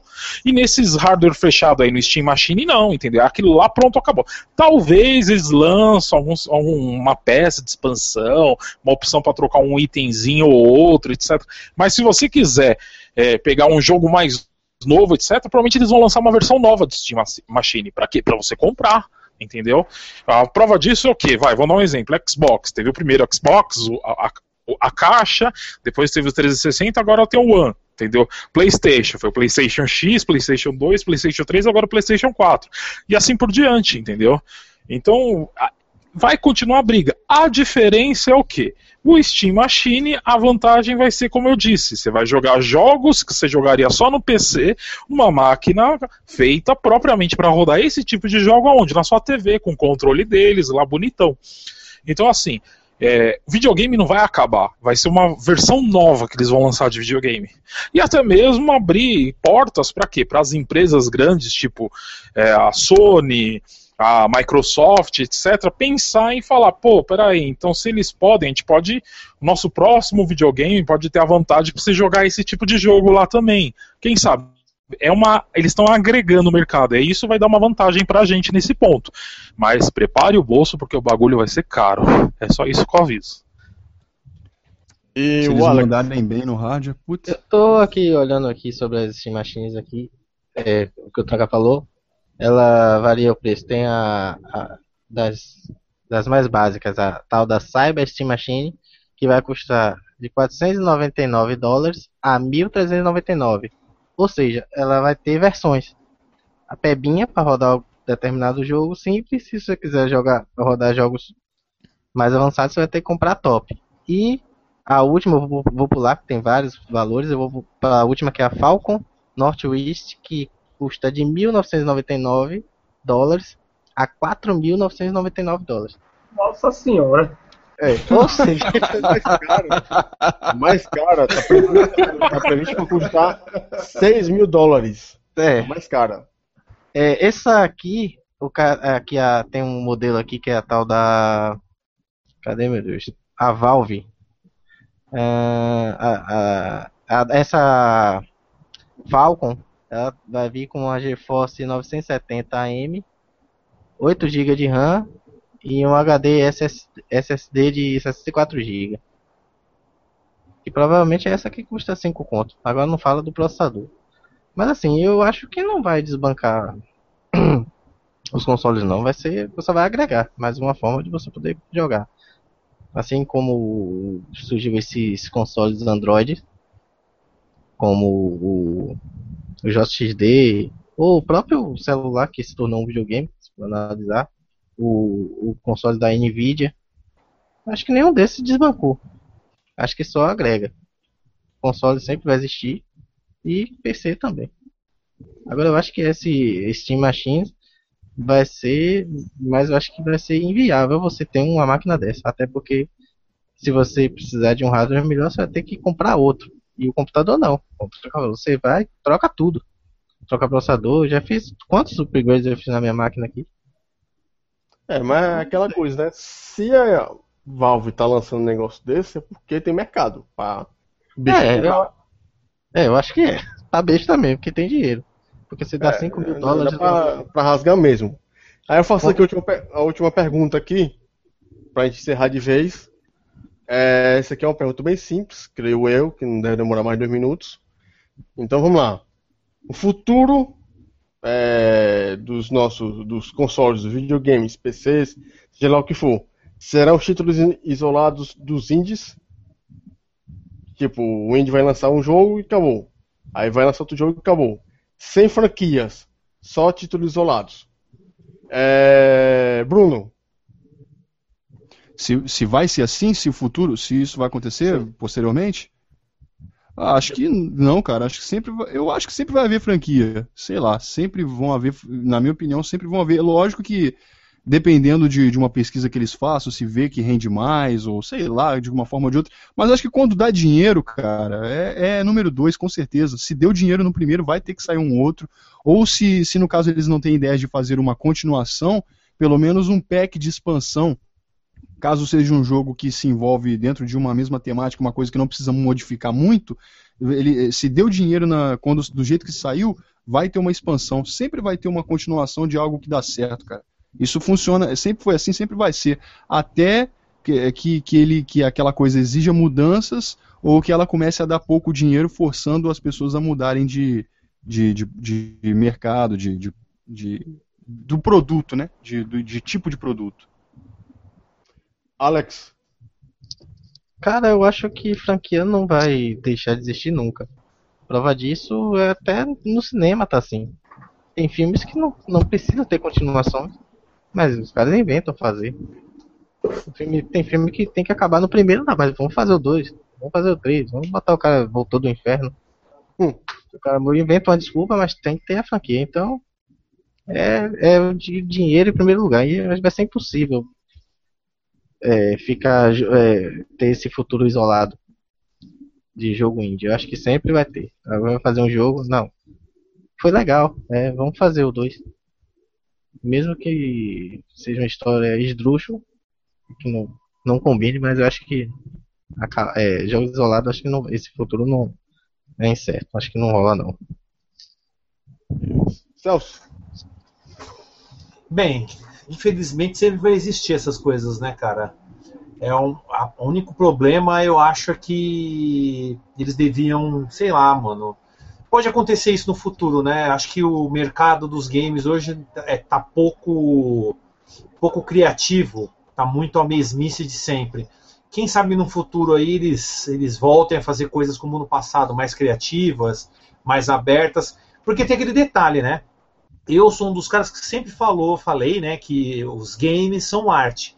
Mas se a gente for ver hoje, videogame não tem arte de merda nenhuma, porque os caras simplesmente falam, ou você faz do jeito que a gente quer, ou que o público espera, ou não vai, não vai lançar seu jogo aqui. Ou seja, não se tem liberdade para você fazer os jogos. Antigamente até tinha um pouco, né? Mas também tinha que agradar um certo nível os, os fãs. Mas assim mesmo as pessoas conseguiam fazer um, algo um pouco mais artístico. Quem sabe isso mude, né? A gente tem os jogos indies aí que provam que dá para fazer coisas é, bacanas, mesmo sem precisar de milhões de dólares. Então vai existir franquia, vai, sempre vai existir essa merda. Enquanto tiver gente sem escrúpulo, vai existir essas coisas, normal. Marcelo? É, eu acho também que não acaba não, as franquias não. As franquias vão existir, até porque é pra segurar essa onda dos games mesmo. Até os próprios indies já estão começando com suas continuações. De, vamos botar até como. Vou, dizer até um jogo muito bom, indie, que é o Hotline Miami, já vai ter sua continuação agora, Hotline Miami 2. Que eu, sinceramente, também é como o Alex falou. Pra mim morria no 1, mas já vai ter o 2. Apesar que eu espero que venha tão bom como foi o 1. Mas pra mim eu acredito que não nunca vai acabar a franquia, não. A franquia sempre vai, vai continuar mesmo com, esse, com esse, essa enxurrada de jogos indies que, pra mim, assim, é, é bacana. Pra, agora, no, tipo PlayStation 4, é, foi um fato que eu não comprei ainda o PlayStation 4. Porque o PlayStation 4 só tá lançando coisa indie, velho. E pra mim isso aí tá meio. Eu não vi ainda a nova geração chegar ainda. Mas quanto à pergunta das franquias e os jogos indie, eu acho que não acaba não. Continua. Branca. Meu, aquele velho negócio, né? Lançou o jogo, fez sucesso, deu dinheiro, vendeu. é continuação na veia, velho. Não vai acabar nunca essa bosta. Não importa se é indie, não importa se é franquia já há um tempo no mercado, não importa, entendeu? Vendeu, fez, vendeu, deu dinheiro, deu retorno, continua, cara. Entendeu? E vai continuar, tá? Não, não importa, não, não vai parar nunca. Indie, é como a gente fala, Indie é uma boa porque mostra o, galera desenvolvendo jogo de qualidade, não vou dizer todos, mas pelo menos mais 85% dos indies que saem são jogos foda, são bons, entendeu? Tem logo, tem lógico um ou outro que é uma bosta, né, como é impossível não ter, mas é, vendeu, deu dinheiro, agradou o público, eles vão fazer outro, mano. E, vai, e aí vai, vai virar franquia, vai ter continuação, vai ter lá número Mortal Kombat 10, entendeu? E assim por diante. Vai embora, os caras vão vender. Então isso não vai acabar nunca. No meu ponto de vista, não vai, não tem jeito, e é isso aí. Então é isso, pessoal. Outra coisa, só pra completar, em relação à continuação, porque se é, todos os- os jogos acabassem as franquias e ficasse sendo lançado um jogo, morrer, vamos criar um outro jogo, acho que a criatividade ia ser foda para as empresas. Porque você criar uma continuação é mais fácil, né? Até porque eu acho que quando ele cria um, um- um jogo, ele já, já deixa, em algum lugar ele vai deixar uma brecha para uma continuação. Então, É, ele deve- a proliferar jogos tipo aquele da cabra. Isso. pois é, ele já, ele já cria uma ideia, fala, não, aqui a gente vai criar dessa forma porque pra futuramente, se der certo, a gente já vai seguir aqui a continuação por aqui. É diferente de você criar, não, esse aqui vai acabar aqui, não vai ter continuação. O cara se fudeu, o cara matou, não vai ter como voltar. Mas aí, e aí? Aí ele vai ter que. E o próximo, aí o próximo jogo dessa empresa ou desse cara, ele vai ter que criar outro personagem, uma outra história, e aí é complicado. Eu, eu acho que é complicado. Haja criatividade. É, no caso, hoje em dia, criatividade é o de menos. Que tanto é que o, o criador do Final Fantasy, que não, sei- não sei qual é o nome dele agora, deu uma entrevista pro, pro Kotaku, uma coisa assim do tipo, que ele falou que pro pessoal criar uma coisa realmente nova, os jogos que eu escrevia, que foi do Final Fantasy de 1 ao 9, não tinha brecha para continuação. Teve continuação depois que ele saiu, né? Com o Final Fantasy VII, o 10 e o 13. Só que tudo que ele criou, é, escreveu, colocou o roteiro, o nome dele, não tinha brecha para continuação. Mas é isso. Com, tudo que vai, né? É, aqui as nossas franquias também ficam na merda. E aqui vai terminando aqui o MegaCast de, de, dessa semana. A gente vai agradecer aí o pessoal que participou ativamente, né? O Rony Lopes, o Glauco Viana, o Pedro Caldas, Gilmar Santos, o Helder, o Elton, o pessoal de games, que a gente chegou entre ter 20 espectadores e 29 espectadores. Foi um número bom, a gente espera dobrar mais, porque a gente vai continuar a fazer mais megacasts é, de forma adequada. Toda sexta-feira, das 21h30 a, até 20, 23h30, passando um pouquinho às vezes, mas nunca chegando à meia-noite, porque senão a gente se foge para trabalhar amanhã. Então eu deixo aí com vocês. É, o pessoal aqui, o, na sequência, Alex, Celso, Bruno, Marcelo e Tranca, para falar um pouco deles, jabá, etc, etc tal, e dar tchau. Vai lá, Alex. Bom, é isso aí, eu só vou agradecer a galera que, que curtiu aí e participou e dizer que é, é sempre legal estar aqui. E eu acho que é, o público foi legal, assim, mas como a gente ficou parado esse tempo, esse, uns três, três fins de semana, né, que a gente não, não, não teve mega cash, né, mas agora a gente vai continuar e a tendência é aumentar. Então, boa noite aí, galera, e até o, o próximo aí. E obrigado por ter curtido. Foi o MegaCast número quanto? 18? 18.8. É, obrigado por curtir o MegaCast 1.8. Celção? Beleza. É, Não deixe de acessar meu canal lá, o Defenestrando Jogos. Saiu até um vídeo hoje, enquanto a gente estava fazendo o cast, eu estava divulgando aí nas, nas redes sociais e em outros lugares.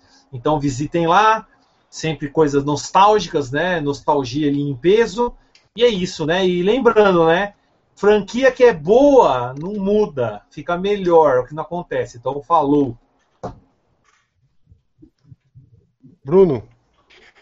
É isso aí, galera. Muito obrigado pela participação de todos vocês aí. Acessem lá o meu canal de VG Music.